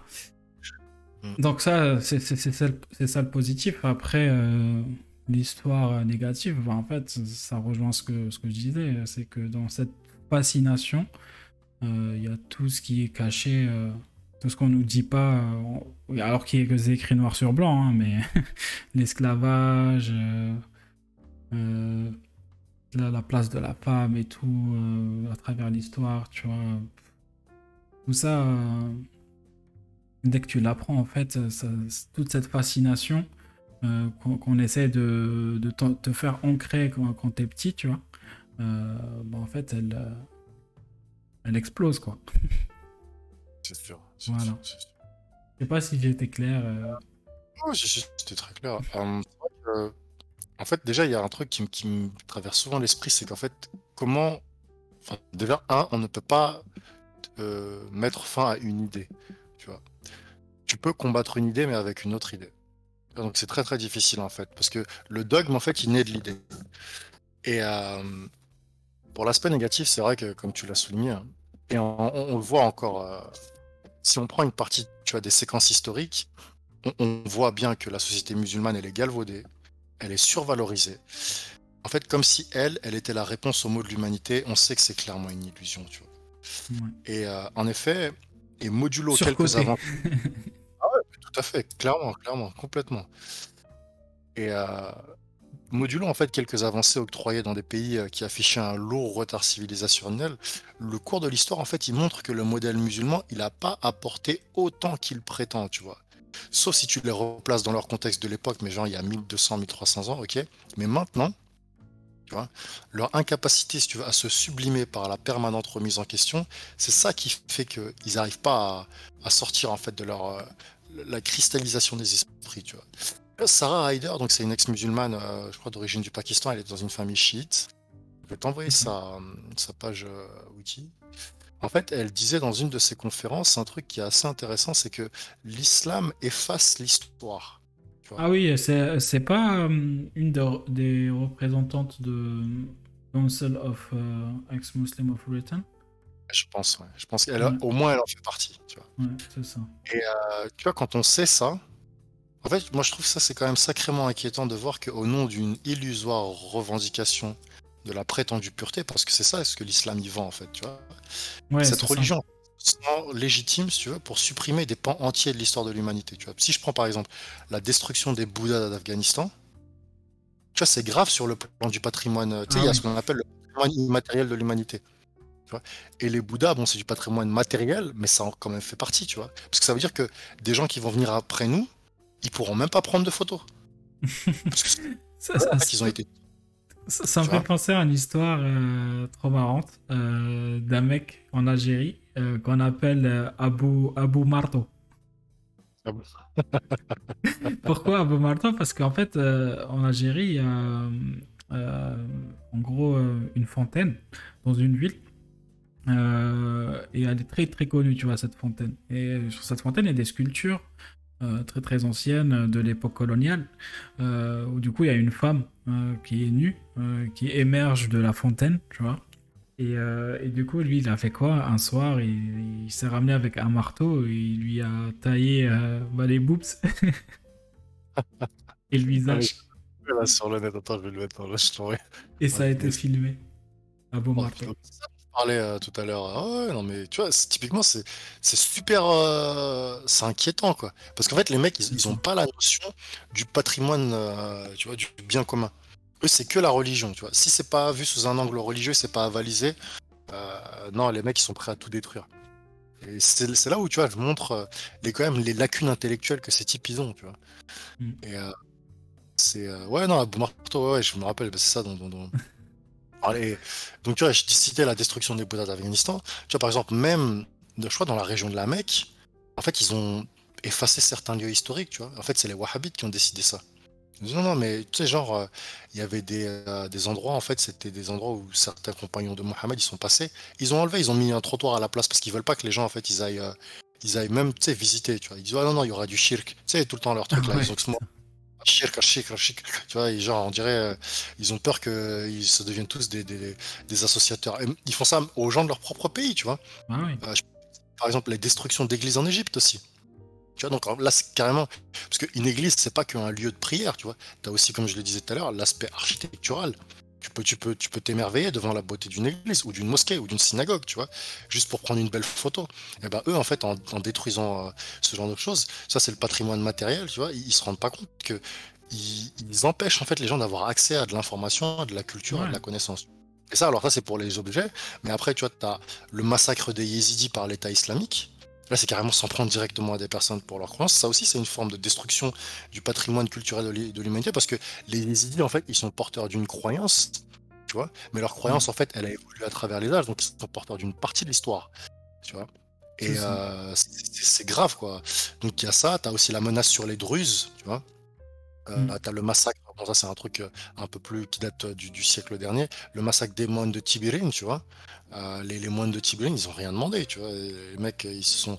Voilà, alors, il y a toujours un truc, on dit que c'était le GIA, on dit que c'est le gouvernement, c'est pas vrai, mais toujours est-il que les mecs se sont fait assassiner. Et donc, on voit le, le, les, dégâts, en fait, sur l'histoire, mais aussi sur la pensée collective et individuelle, parce qu'ils rend les individus schizophrènes, calculateurs, irrationnels, aveugles, et pourtant, cette religion, tu vois, en termes d'apport historique sur cet aspect-là, elle affirme être une lumière pour le cœur et l'esprit. Ouais, je vois ce que tu veux dire. Pas m'expliquer la, cohérence, tu vois, entre les deux. Voilà. Ça marche. Bah, de toute façon, euh, nous, on essaye euh, d'écrire un peu des lignes de cette histoire euh, qui sont. Qui, qui nous voient. Enfin, moi, depuis que je suis devenu apostat, j'ai l'impression d'être en mission.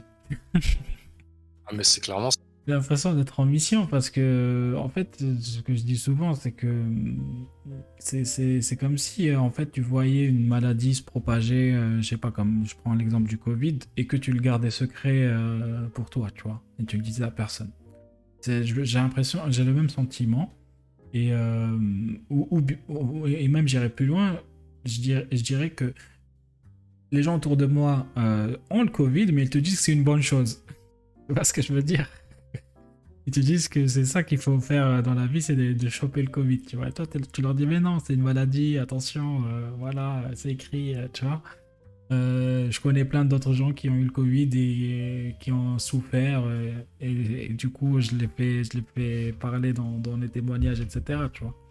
Mais, c'est ça, et, on essaye de, d'écrire un peu l'histoire derrière l'histoire.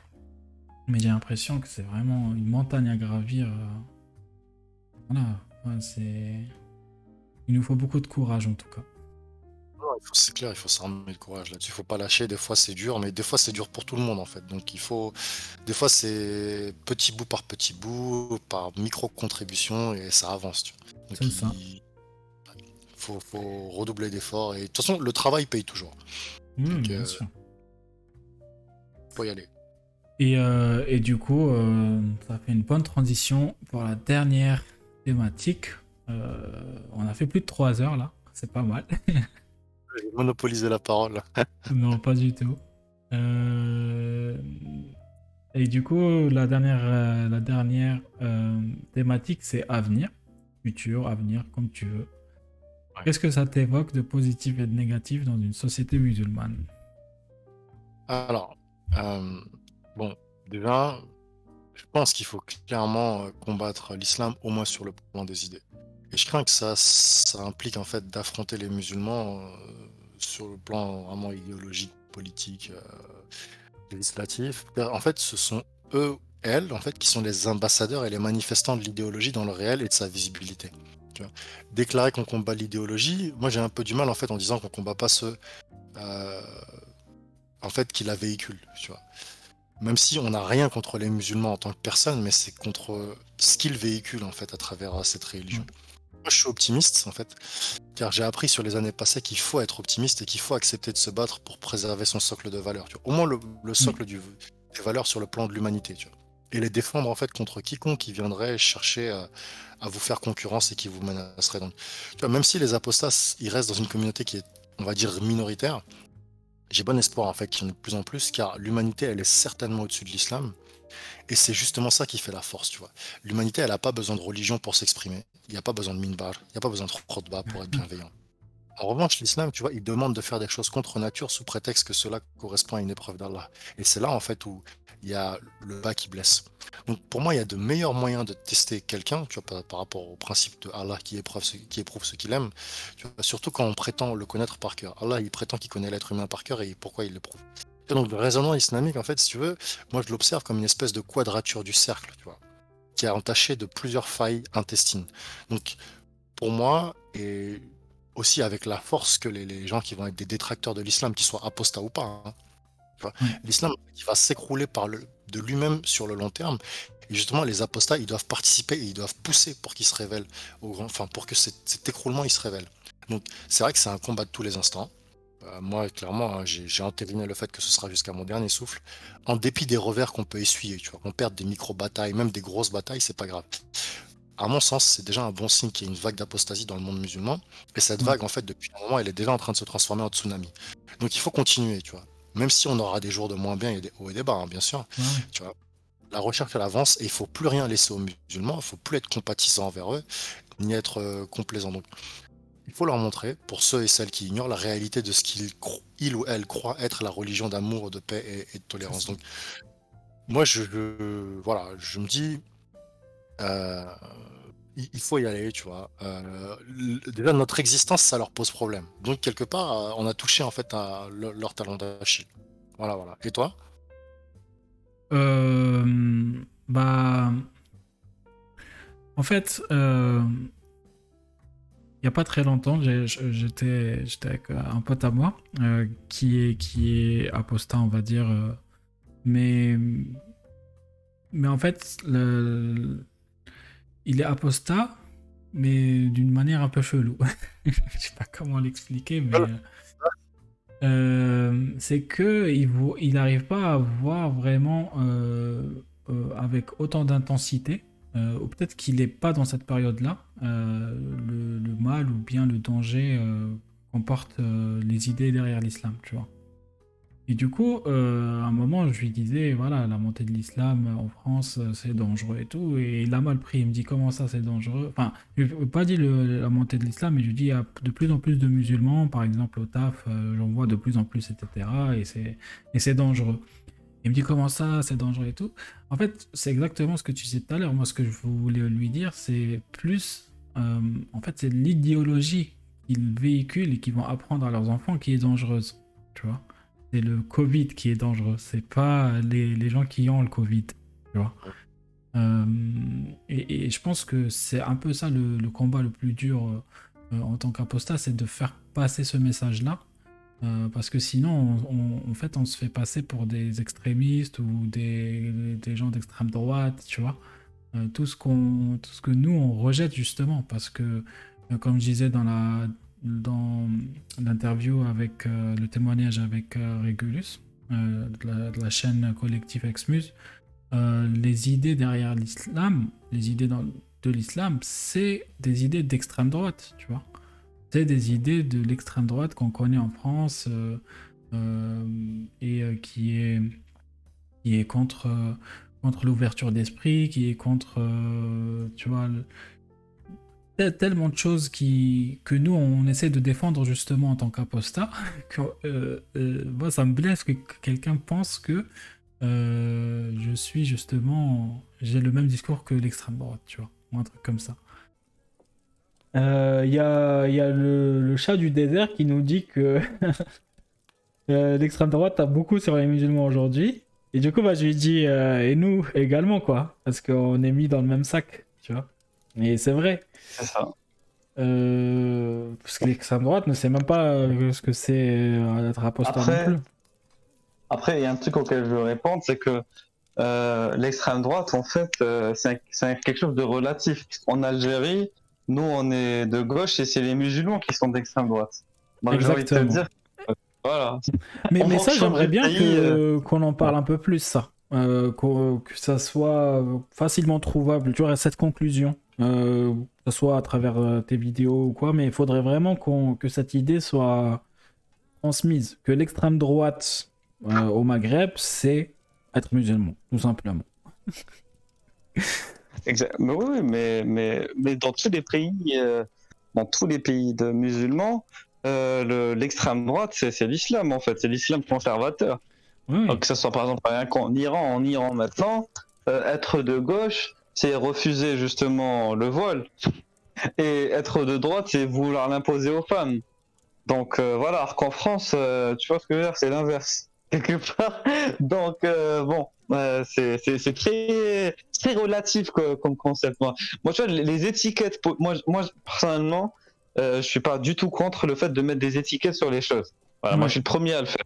Ah, c'est des conventions pour parler, hein, donc. Voilà, exactement. Par contre, euh, quand, quand, ça devient trop pâte à modeler, dans le sens quand ça devient trop fluctuant, quand ça varie trop, euh, je préfère euh, m'abstenir.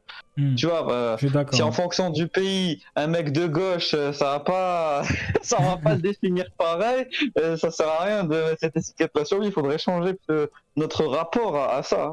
C'est pour ça que je dis. moi, je pense que tout est une question de contexte au final.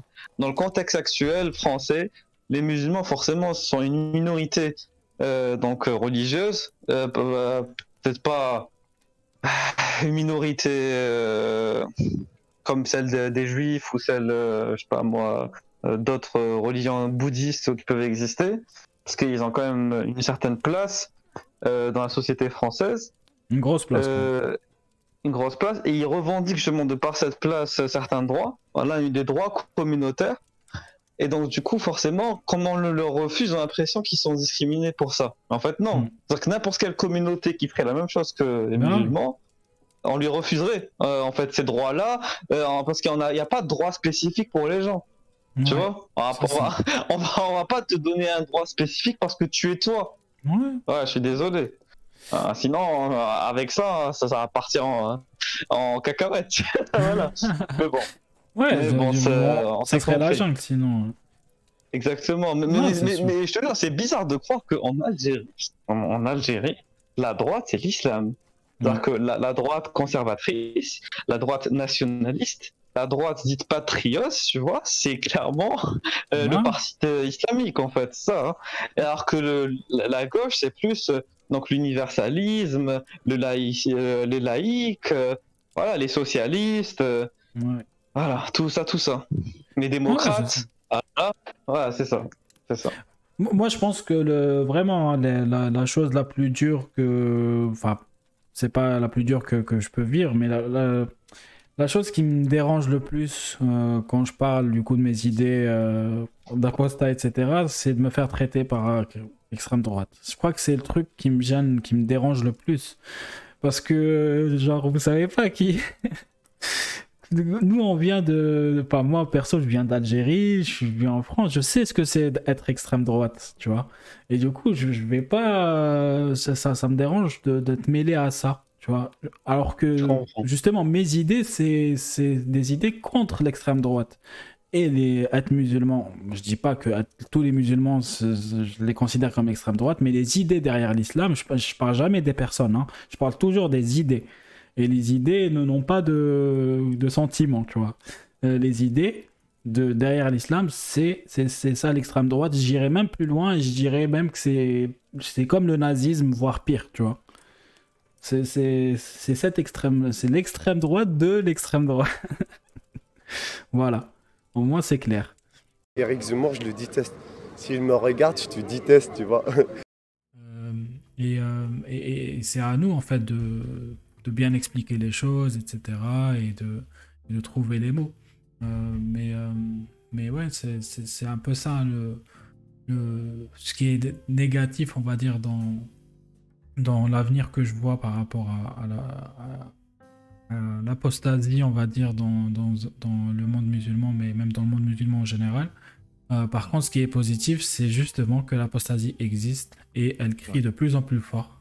Vois Les apostats crient de plus en plus fort. Moi, quand je vois le nombre de chaînes euh, qui se développent, euh, euh, le nombre de personnes, quand je t'entends toi parler, quand j'entends parler Régulus, quand j'entends parler Momo, quand j'entends parler euh, Sheikha Ben tu vois, genre vraiment, c'est, ça me transcende à chaque fois. Je me dis, mais en fait, le, enfin, je veux dire, non seulement on, arrive à, on est arrivé à prendre du recul assez pour sortir de cette religion, mais qu'en plus de ça, euh, on on, s'est pas dit, vas-y, Nick, moi je sors de cette religion, je comprends ce que c'est et, voilà, j'en parle plus. Ben non, en fait, on a décidé d'essayer, en quelque sorte, de, se battre pour les autres, tu vois. Euh, de, même pour, quand je dis les autres, ça inclut nos enfants, notre propre famille, tu vois, pour justement un meilleur avenir. Euh, parce qu'on a, on a bien vu les Allahistans, les Afghanistan et, compagnie qui sont purs euh, islam. Euh, est-ce que c'est vraiment ça l'avenir qu'on s'imagine en France ou en Algérie ou dans n'importe quel pays quoi? Non, c'est clair, c'est clair, clair. Donc voilà, c'est. Alors, du coup, pour ta partie négative, euh... ah, t'as déjà, as déjà dit ce que tu voulais dire. Ouais, moi j'ai dit les deux. Euh, ah, ok. T'as fait une synthèse. ok, d'accord. Euh, ouais, alors je vais, je vais un peu faire écho à ce que tu viens de dire euh, dans ta partie négative. C'est vrai que, en fait, il y a une présence trop visible des musulmans en Occident, mais c'est pas simplement du fait de leur présence, c'est du fait de le fait qu'ils veulent forcer l'acceptation de leurs pratiques religieuses dans l'espace public et qu'ils veulent l'imposer. Euh, pour moi, c'est plus qu'inquiétant. On sait que la cause vraiment hein, de la présence des, musulmans en Occident, c'est principalement à, impact, imputer au, gouvernement parce qu'ils ont été complaisants et ils ont été naïfs et aussi, il hein, faut le dire, ils ont été très très cupides parce qu'ils n'ont pas réfléchi justement à l'impact du déplacement de population. Mais ils ont, ils ont obéi à la loi de la rentabilité financière à court terme. Ça maintenant, c'est un état de fait. Euh, à un moment, je, me faisais la réflexion, je me demandais s'il n'y allait pas avoir de plus en plus d'attentats. Et c'est vrai que si on prend depuis l'origine des tout premiers, euh, genre 1994, tu vois, euh, l'attentat Air France 89-69 qui a commencé en Algérie, qui a fini en France d'ailleurs, et après les 95, 2001, et puis après voilà 2012, 2015, 2016, etc. C'est vrai qu'il y a un crescendo. Tu vois. En ce moment, il y a une légère accalmie. Je pense aussi parce que le gouvernement, au niveau du service de la sécurité intérieure, ils ont serré la vis. Et euh, il y a quand même euh, des atteintes en fait aux principes démocratiques. Euh, mais il faut quand même être en alerte, tu vois, constante, et faut plus rien leur laisser, quitte à les asphyxier sur le plan législatif, politique et économique, quand bien même certains aimeraient faire des analogies trompeuses entre le judaïsme, l'islam, enfin bref, l'Église, tu vois. Et je, crains en fait que il va falloir appliquer un certain nombre de sanctions sur le plan diplomatique au point où les frictions seront telles que les musulmans en fait ils vont devoir quitter en masse les pays occidentaux. Je me rappelle l'année dernière, il y avait un article du New York Times en fait qui avait interviewé des femmes euh, de, religion musulmane, bon c'était essentiellement des maghrébines, qui avaient décidé de retourner dans leur pays d'origine ou bien qui étaient allées qui étaient travailler dans les pays euh, du Golfe parce que voilà elles se sentaient un peu opprimées. Le, problème c'est que euh, en, fait il faut tirer une leçon de l'histoire tu as des incompatibilités de genre en fait qui sont immiscibles. Tu as quel que soit le contexte ou les perméabilités dans lesquelles les volontés politiciennes elles veulent, elles veulent les intégrer. Ça veut dire quoi? Ça veut dire que l'islam et l'Occident, la modernité, c'est comme l'eau et l'huile en fait. Tu peux les mettre dans un contenant, mais ils se mélangeront jamais. Jamais. Et euh, ça, en fait, il faut, il faut accepter que ça ne pourra pas changer, tu vois. Parce que l'islam, en fait, soit domine, soit est dominé. Il n'y a pas le, le, principe du consensus, ça n'existe pas, tu vois. Et, euh, ah, mais tout à fait, mais tout à fait, tu vois.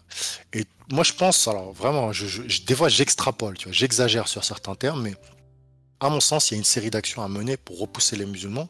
Et ça, ça passe par un durcissement de la législation sur plusieurs axes, et je vais t'en donner quelques-uns. Mais ça, c'est mes pensées, euh, voilà. Donc déjà, faut, faut réduire en fait la, enfin réduire, alors réduction jusqu'à la suppression des visas accordés aux ressortissants des pays dont la législation se base largement sur la charia, et ça de façon non négociable. Ensuite, il faut interdire les frères musulmans, le salafisme, l'établir, les mouvements religieux et politiques turcs, donc les lougris, pour ceux qui connaissent, les Suleymanchi, les Nurju, les Fethulachi, etc. etc., etc. Il faut provoquer vraiment interruption, une interruption des constructions de mosquées. Et alors, dans ce cadre-là, donc, faut appliquer un principe de déchéance de la nationalité pour les musulmans qui ont commis des actes contre le pays, plus une expulsion. Mm. Euh, il faut constitutionnaliser le droit contre le terrorisme islamique, sachant que le terrorisme, en fait, c'est inscrit dans le Coran, tu vois. Terroriser les ennemis d'Allah, euh, terroriser-les ah euh, jusqu'à je sais plus quoi. Mais voilà, c'est quelque c'est une vertu, en fait, tu vois. Et donc, il faut constitutionnaliser cette partie du droit avec une batterie de mesures, en fait, qui empêche un musulman d'attaquer ne serait-ce que sur le plan des idées la France. Tu vois. Quand je dis la France, c'est aussi tout l'Occident, tu vois, sous prétexte de positionnement politique. Tu vois, par exemple, il y a des musulmans qui créent des associations et dans les associations, en fait, ils véhiculent des idées où les gens ils vont attaquer la France. Alors que l'association, en fait, ils la font sous droit français. Donc c'est quand même un peu fort de café, tu vois, que tu héberges des personnes et puis après ils vont se retourner contre toi. Parce que eux, ils estiment être dans leur bon droit, tu vois. Ensuite, il y a le fait de forcer dans les mosquées, parce que par exemple, les prêches ne soient plus qu'en français plus de langue arabe. Parce que des fois, en fait, tu vois les traductions entre l'arabe et le français, il y a un monde. C'est ça, Et c'est fait, ouais, c'est exactement ça. Tu vois, c'est fait à raison ça, parce qu'ils savent qu'en fait ils peuvent pas le dire en français, donc ils le disent en arabe et puis tu vois des sourires ou des regards un peu complices, mais euh, voilà, on n'est pas dupe, tu vois. Euh, il y a aussi le fait de forcer les associations à changer le statut pour avoir une vue sur les flux financiers et comptables, qui passe minimum en loi 1905, tu vois. Donc à terme, donc choisir dans toutes les mosquées des imams qui tiendront que des propos en faveur des valeurs historiques françaises, tu vois, et on leur laisse pas le choix. Donc il faut sanctionner euh, les pressions et les agressions et les crimes contre les ex-musulmans. Donc là, on est concerné directement. Tu vois, parce que tu vois, par exemple, il y, a plein de, gens qui étaient dans l'islam qui se sont convertis au christianisme. Et ils sont victimes, en fait, de pression de la part des familles, de menaces de mort. Euh, même des fois, l'église, en fait, parce que l'église, elle est devenue complètement froussarde, tu vois. Elle n'a pas envie d'avoir de problème avec les musulmans, donc elle veut pas accepter, en fait, des ex-musulmans qui se convertissent au christianisme. Tu vois, mais ça peut être une autre religion, au judaïsme, tu vois. Et ça, en fait, il faut sanctionner les pressions et les crimes qui peuvent être commis contre les ex-musulmans. Euh, donc, ah oui, un, élément, enfin, pas très très visible sur le plan statistique, mais quand même important. Il faut forcer les médecins à signaler les opérations d'hyménoplastie en France. Tu vois, Et. Oui, merci. Et excision. Merci, merci aussi. Alors pourquoi je dis immunoplastie C'est parce qu'en fait, tu as des filles, donc voilà, elles font ce qu'elles veulent, euh, elles ont une vie sexuelle et tout. Mais donc il y a l'image de la fille euh, pieuse, chaste et tout ça. Donc elle va voir le médecin, s'il vous plaît. Il faut forcer les médecins, il faut plus leur demander leur avis. Tu vois. Et s'il faut, bah voilà, faut, faut sanctionner très très dur les familles. Donc alors moi après, moi j'ai des mesures qui sont vraiment hardcore, tu vois. À terme, en fait, interdire les femmes en fait, de porter le voile dans les services publics. Tu vois, par exemple, je te prends le cadre dans la mairie de Stein. Tu as une femme, en fait, elle est dans l'organigramme, elle porte son voile sur la photo. Mais je suis désolé, mais tu es agent du service public, il y a un principe de laïcité, donc de neutralité religieuse, tu ne dois pas afficher tes convictions religieuses. Et le fait que le maire d'Austin, bon là, il a d'autres démêlés judiciaires, tu vois, mais c'est son équipe administrative euh, et c'est lui le responsable. Tu vois, et ça, faut l'interdire, tu vois. Donc moi, ce que je propose aussi, mais ça, c'est là, les mesures, elles sont de plus en plus hardcore, c'est mettre fin en fait au regroupement familial pour les ressortissants issus des pays de la charia, où la charia en fait elle inspire le droit. Pourquoi? Parce qu'en fait, pour eux, c'est une manne démographique, tu vois. Ils se marient en fait avec euh, leur cousine du bled, euh, mmh. et après voilà, qu'est-ce qu'ils vont faire en France? Ils vont reproduire en fait le schéma islamique. Surtout que la nana, en fait, elle connaît pas la France. Le mec, il va, la, il va la verrouiller, il va l'enfermer. Et après, donc, qu'est-ce qu'ils vont, ils vont faire? Euh, Multiplication euh, démographique. Et c'est comme ça aussi que tu submerges une société par le plan démographique. Alors après, là, ça a l'air un peu zémourien ce que je dis, tu vois, mais là, je l'exagère dans les grandes largeurs. Pourquoi? Parce que c'est comme la, la, théorie de tu demandes 5, tu auras 2, tu vois. Donc euh, c'est pour ça que, que, je dis ça. Donc c'est volontairement, je noircis volontairement le trait. ah oui, il y a aussi le fait de sanctionner davantage le lobbying politique qui est favorable à l'islamo-gauchisme, droitisme ou centrisme. En fait, l'islam qui s'associe en fait à un parti politique. Euh, du pays qui l'accueille, juste pour en fait véhiculer les idées islamiques. Comme par exemple en Allemagne, il y a un des ministres de l'équivalent d'Europe Écologie, c'est un musulman, et en fait il a fait une proposition de projet de loi pour faire intégrer une partie des éléments de la charia dans la constitution allemande. Ah et personne n'a sourcillé, tu vois. Ah, et c'est ça, le, ça le problème, c'est dès qu'ils commencent à infiltrer en fait les différentes strates de la société, c'est ce qu'ils font parce que c'est leur but, tu vois. Hmm. Alors, parmi les autres mesures, il y a le fait de supprimer les contenus en ligne en français incitant à la haine islamique envers l'Occident, quelle que soit la plateforme, et envers la France en particulier. Et les contenus, en fait, les contenus concernant d'autres, enfin, d'autres langues. Par, exemple, tu dis, non, mais alors, le, Coran, il s'adresse pas contre la France, tu vois, mais les prêches de bah, prédicateurs quand, c'est écrit, euh, quand, tu lis mes créants ou ceux qui n'ont pas cru et tout, euh, bah voilà, quoi, ça veut dire ce que ça veut dire. Hein. C'est vrai, c'est vrai. Mais en tout cas, par exemple, si c'est explicitement mentionné que la France c'est un pays de koufar, tu supprimes le domaine. voilà, ils peuvent plus se, relocaliser. Et les contenus concernant, enfin les contenus dans d'autres langues, faire pression en fait au niveau diplomatique pour ceux qui, qui soient supprimés et les diffuseurs ils soient sanctionnés lourdement. Donc sanctionner davantage, parce qu'il y a déjà une loi sur l'interdiction du port de la burqa, et interdire dans les universités à terme, en fait, dans le supérieur, le port du voile. Et pourquoi je dis ça C'est parce que quand tu prends l'exemple de Lilia Bouziane, elle peut faire ses études, mais son but c'est quoi? C'est que elle, en fait, avec son équipe en fait de frères musulmans, ils sont en train de faire du lobbying islamique pour que les femmes voilées, elles peuvent plaider en tant qu'avocate avec leur voile. Or, c'est contre en fait le principe de laïcité, tu vois. Et si elle a pu s'insérer dans la sphère universitaire, c'est parce qu'à l'université, tu peux porter ton voile en tant, en que nana. Donc, à terme, tu vois, mesure radicale, comme on dit, au grand mot, les grands remèdes, tu vois. Un autre truc mais ça, ça a été déjà mis en avant en fait par certains chercheurs, supprimer, euh, contrôler davantage le marché du halal, tu vois, ah surtout en termes de circulation des flux financiers, parce que c'est complètement opaque, tu vois. Euh, même les gars de Trackfin, je suis sûr, ils doivent péter un câble, doivent dans tous les sens euh, là où ça part. Tu vois, ça doit faire des allers-retours entre Singapour, les pays du Golfe, le Qatar, euh, les Émirats Arabes Unis. Après, ça doit retourner à Londres, ça doit aller aux îles Jersey et tout. et je suis sûr que ça passe par les marchés boursiers. Il y a aussi le fait de surveiller les tentatives de mariage forcé avec des, ce qu'on appelle les cousins ou les cousines du bled et mmh. empêcher la naturalisation du conjoint par le mariage. Tu vois. Comme ça, tu sais que voilà euh, cherchez pas en fait à venir gratter là. Parce qu'une fois qu'ils ont la nationalité c'est bon c'est fini. Tu vois le verre est là en fruit comme on dit. Mm. et euh, alors toujours dans les mesures hardcore hein, mais là c'est comme je dis vraiment là j'ai lâché le, j'ai lâché les chevaux. Euh, supprimer le droit du sol pour les personnes dont les parents s'il faut remonter jusqu'à plusieurs générations sont issus de l'immigration des pays où le droit il s'inspire de la charia. Comme ça voilà, on sait que la personne elle va pas pouvoir. Bon après là, ça balaye toute une série de personnes. Hein. Je sais, mais je dis ça, je dis ça explicite. J'étais en train de me dire, alors euh, mon grand-père, mon grand-père.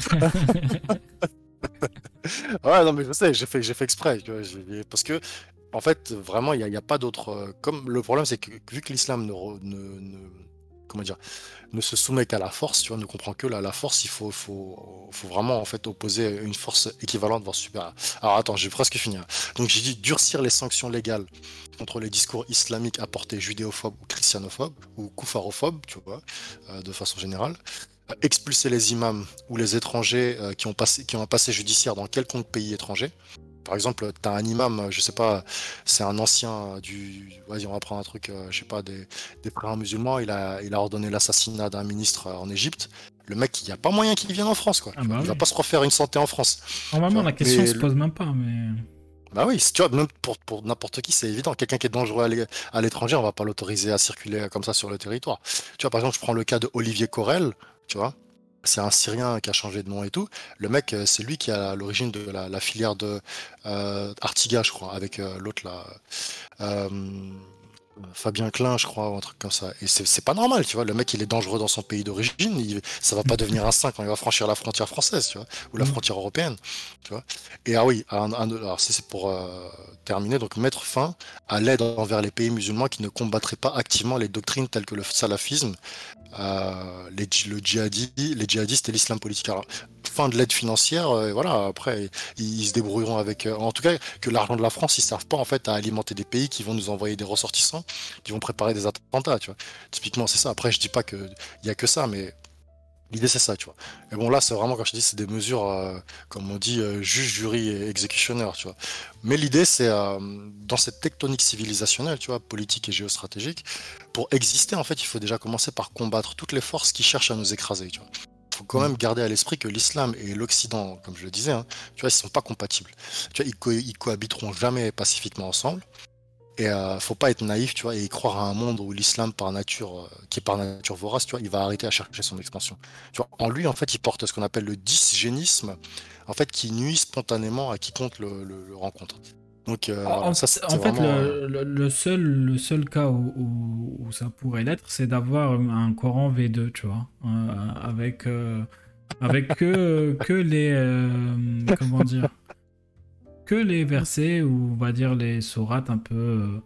voilà, historiques, qui racontent la Genèse et ensuite qui, qui, qui appellent à la paix et c'est tout, quoi, tu vois. Mais tout le reste, on n'en veut plus, quoi. Non, non, mais c'est clair. Mais on sait très bien que c'est très. Enfin, c'est proche de l'impossible parce que tu auras toujours des poches de résistance, euh, tu vois. Mais c'est vrai qu'il. c'est ça. Mais il faut, il faut quand même mettre l'idée sur la table, tu vois. Et euh, ouais, voilà. Alors, je, vais me permettre de. Je vais, désolé, je vais encore un peu monopoliser la parole, tu vois. Non, pas Pour partager des réflexions avec toi. Donc, euh, alors, déjà, ce que je vais faire. je vais partager avec toi et les, les auditeurs, les auditrices un, truc que j'ai euh, découvert, découvert, ça me revient assez euh, souvent à l'esprit, parce que j'analysais pas mal le, texte coranique, tu vois, et euh, certains éléments, tu vois aussi, au fil de discussion avec d'autres personnes, en fait, ça a commencé à me sauter aux yeux, tu vois. Et j'avais constaté des éléments, en fait, qui me semblaient assez troublants et qui me rappelaient des styles narratifs d'auteurs bien particuliers par rapport à la liturgie, par rapport au fait que le texte, en fait, il est quand même énormément à vocation politico-militaire c'est un texte en fait qui est très démagogique, tu vois. C'est un texte qui est fait pour séduire l'audience, tu vois.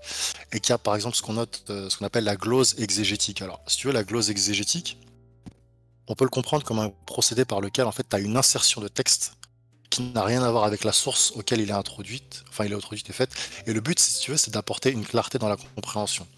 Alors, qu'est-ce que ça veut dire?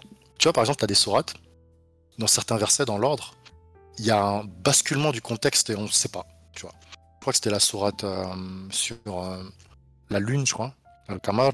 Il y a un passage en fait où ça parle du mizan, tu vois, la balance. Et ce mhm. passage, en fait, il a, il a rien à voir ni avec les versets précédents, ni avec les versets suivants. Et alors, j'avais commencé à regarder là-dessus, j'avais vu qu'il y avait fait certains chercheurs qui disaient que ce principe, tu vois, ce procédé littéraire de glose exégétique, c'est la preuve, en fait, qu'il y a eu une manipulation du texte, tu vois. Et ça, c'est un argument qui est assez intéressant pour essayer de désinguer, euh, tu vois, la nature du Coran qui serait incréée, euh, d'origine divine, etc., que c'est le verbatim d'Allah et tout, enfin, blablabla. Et euh, ce que, j'ai réussi à dégager comme idée, et ça, je le partage avec toi et avec les, auditeurs, c'est que le, texte, en fait, coranique en lui-même, encore une fois, je vais peut-être dire des évidences. Hein. Il est le fruit du contexte chronologique, géographique, sociétal, politique, environnemental dans lequel évoluaient ces auteurs, les auteurs du Coran. Donc on balaye l'idée du Coran divin et tout ça. Donc il est aussi le fruit de l'orientation doctrinale et dogmatique qui est volontairement accordé à celui-ci, donc à destination des futurs lecteurs, tu vois. Donc il est aussi le fruit de l'audience qui était visée, tu les gens qui étaient visés par le, Coran. Tu vois, il y, a la théorie du, du Kiriana lectionnaire qui a été développée par euh, Mohamed euh, Amir Moedzi, je crois.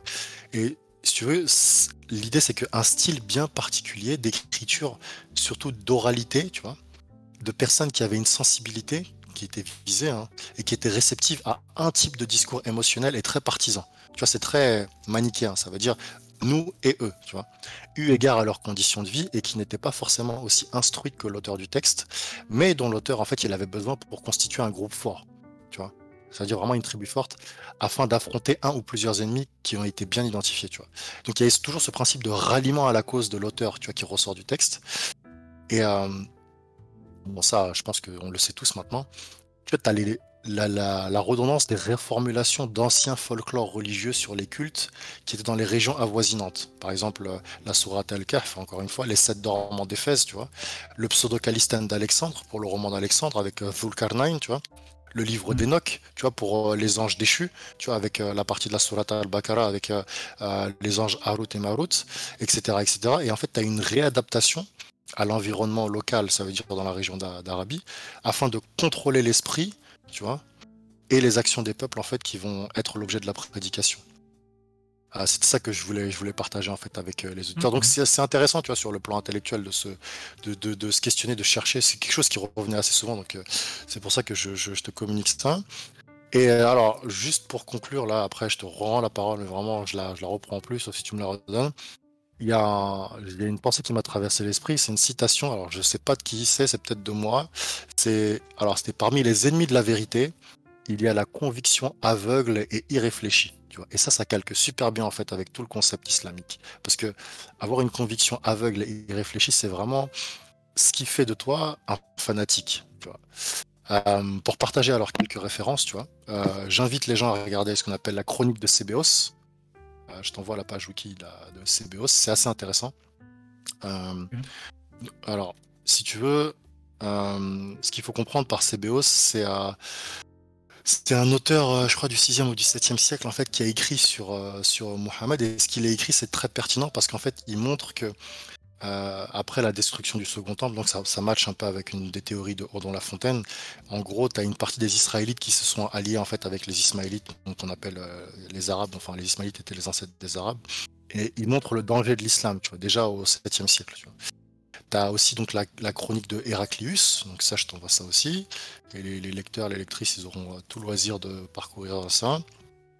tu as donc ce qu'on appelle la didascalie de Jacob, qui parle aussi du danger en fait euh, de l'islam, tu vois. Et ça, tout ça, c'est 6e, 7e, 8e siècle, tu vois.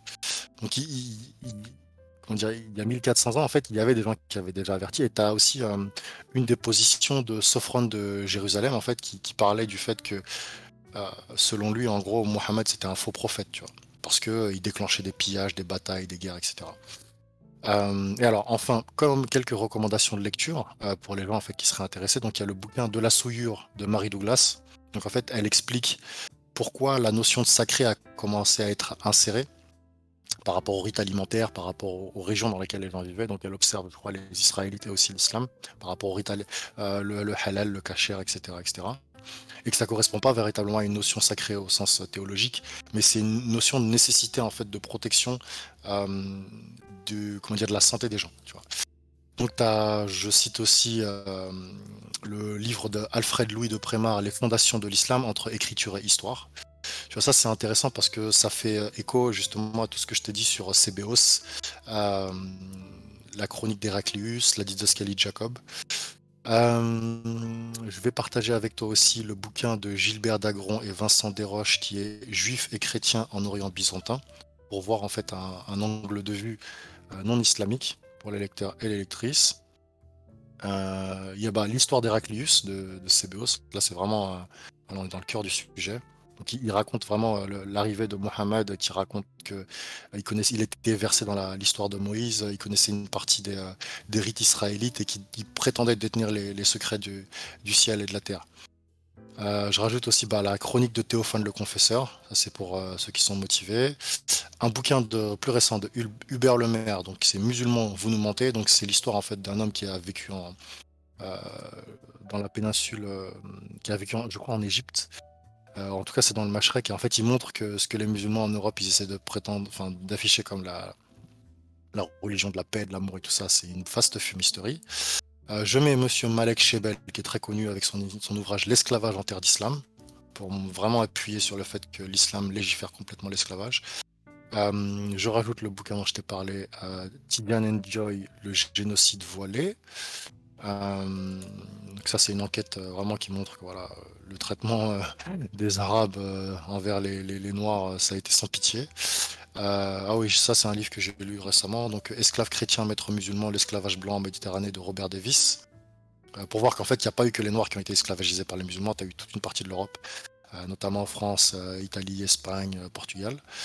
alors, je mets le roman d'Alexandre. Donc ça, c'est le de Pseudo Calistène.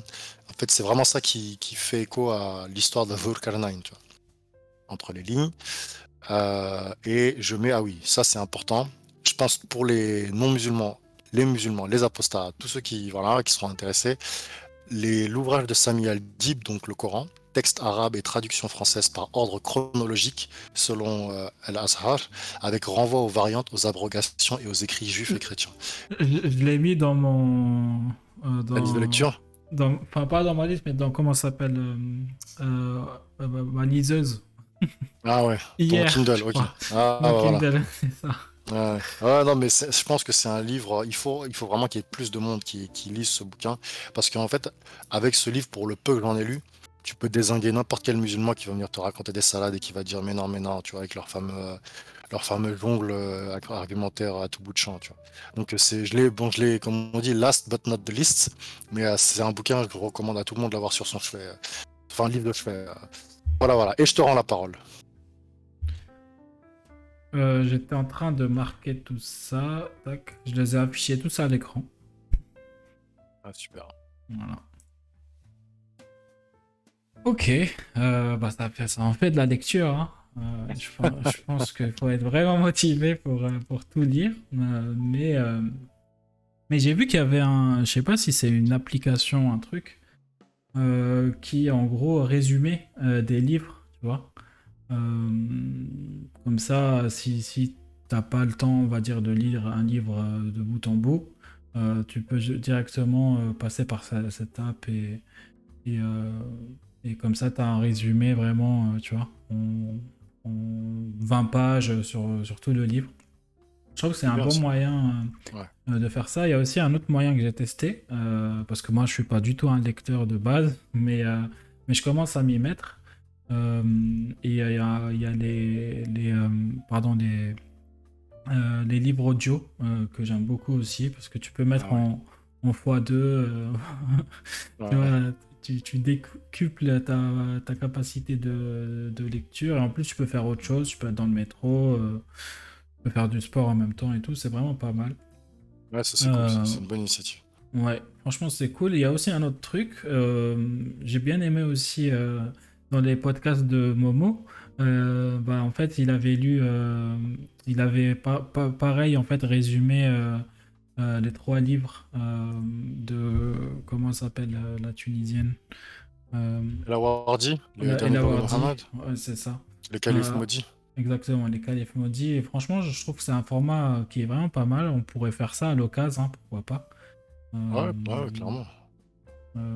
Surtout toi, hein, qui a pu lire tous ces trucs, tous ces livres-là, tu pourrais vraiment être dans, comment dire, une mine d'or pour les gens qui, voilà, notre génération euh, elle lit beaucoup moins. Enfin, après, bon, c'est un cliché, hein, mais, mais, je trouve que euh, on est beaucoup plus euh, sur de la vidéo que sur de la lecture, ou tu vois, sur de l'audio, de la vidéo que sur de la lecture.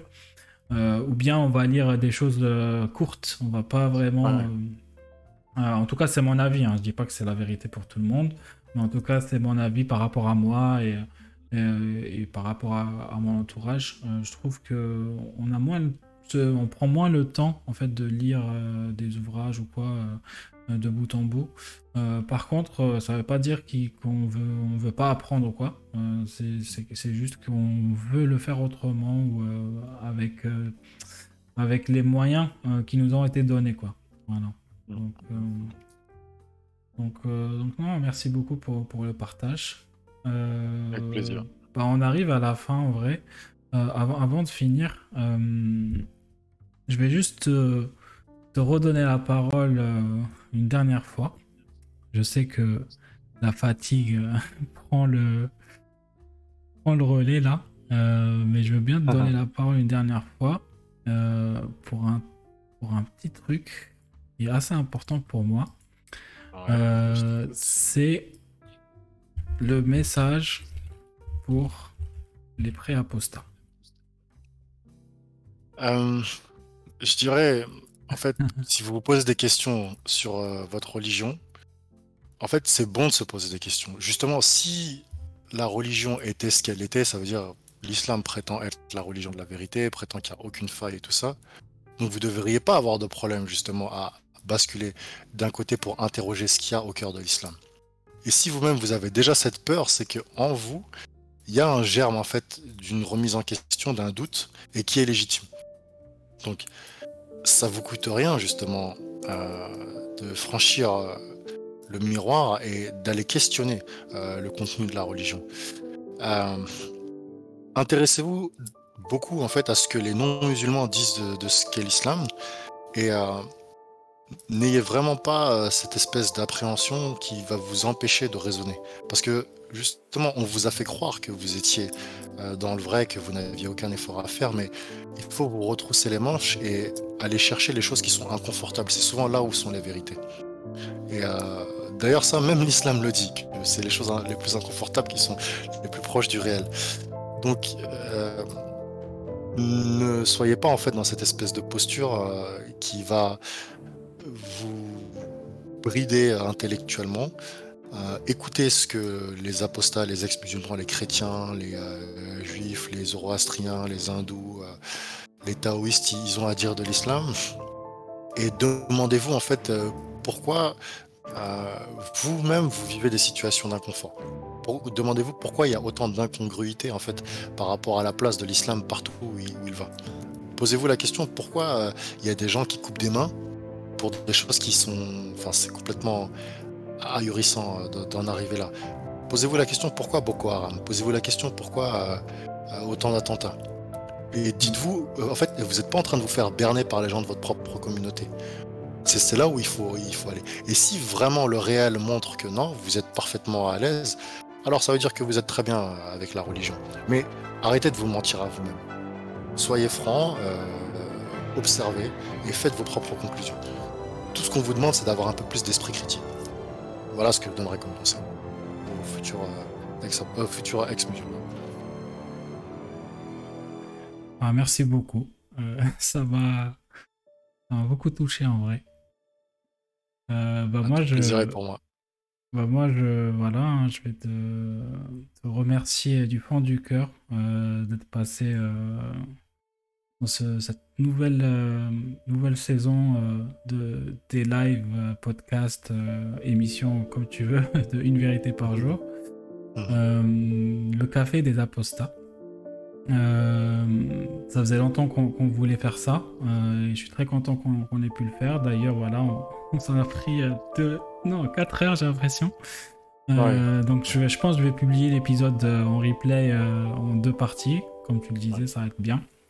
Mais par contre, j'aimerais vraiment refaire ça de temps en temps, déjà pour, approfondir un peu plus euh, la Tarika, euh, enfin tout ce qui est autour de la Tarika euh, sur la Manaishi. Et également pour parler de, voilà, des, ouvrages que tu as pu lire. franchement, j'ai l'impression que tu as beaucoup de connaissances et ça, ça, serait, ça serait vraiment cool de les partager avec, avec les apostats ou les pré-apostats, comme on disait. ou avec moi tout court. Hein. je serais, ah, moi, avec qui, quiconque est intéressé, hein, avec plaisir. Voilà, je serai. T'auras déjà un fan, quoi. Euh, en tout cas, merci beaucoup. Euh, merci beaucoup aussi aux, gens qui étaient là euh, pendant, pendant cette, ce live. Je, je sais pas, je sais qu'il y a eu pas mal de bugs. J'ai dû relancer et tout, mais je vais essayer de régler tout ça pour, pour le replay. Bah, du coup, on se retrouve au prochain épisode euh, qui aura lieu euh, dans quelques semaines. Voilà, j'ai déjà deux trois, deux, trois personnes qui veulent venir témoigner. Euh, on va continuer ce travail comme, comme on peut. On va essayer de s'améliorer, améliorer le live, etc. Donc n'hésitez pas à nous suivre sur, sur les réseaux sociaux, commentez, likez, partagez, nourrissez des algorithmes. Euh, pour essayer de prendre un peu plus de place euh, que celle qu'on a aujourd'hui euh, dans le monde de, comment dire, l'Islam Game. voilà. Merci beaucoup, Charlie. Et je te dis à la prochaine. Merci à toi. Passez tous un bon dimanche. Profitez du soleil sur la plage. Faites du surf et euh, profitez de la vie. T'habites au bord de la plage, c'est ça Je ne révélerai pas ma localisation géographique. Ah, merci beaucoup. Salut. Salut.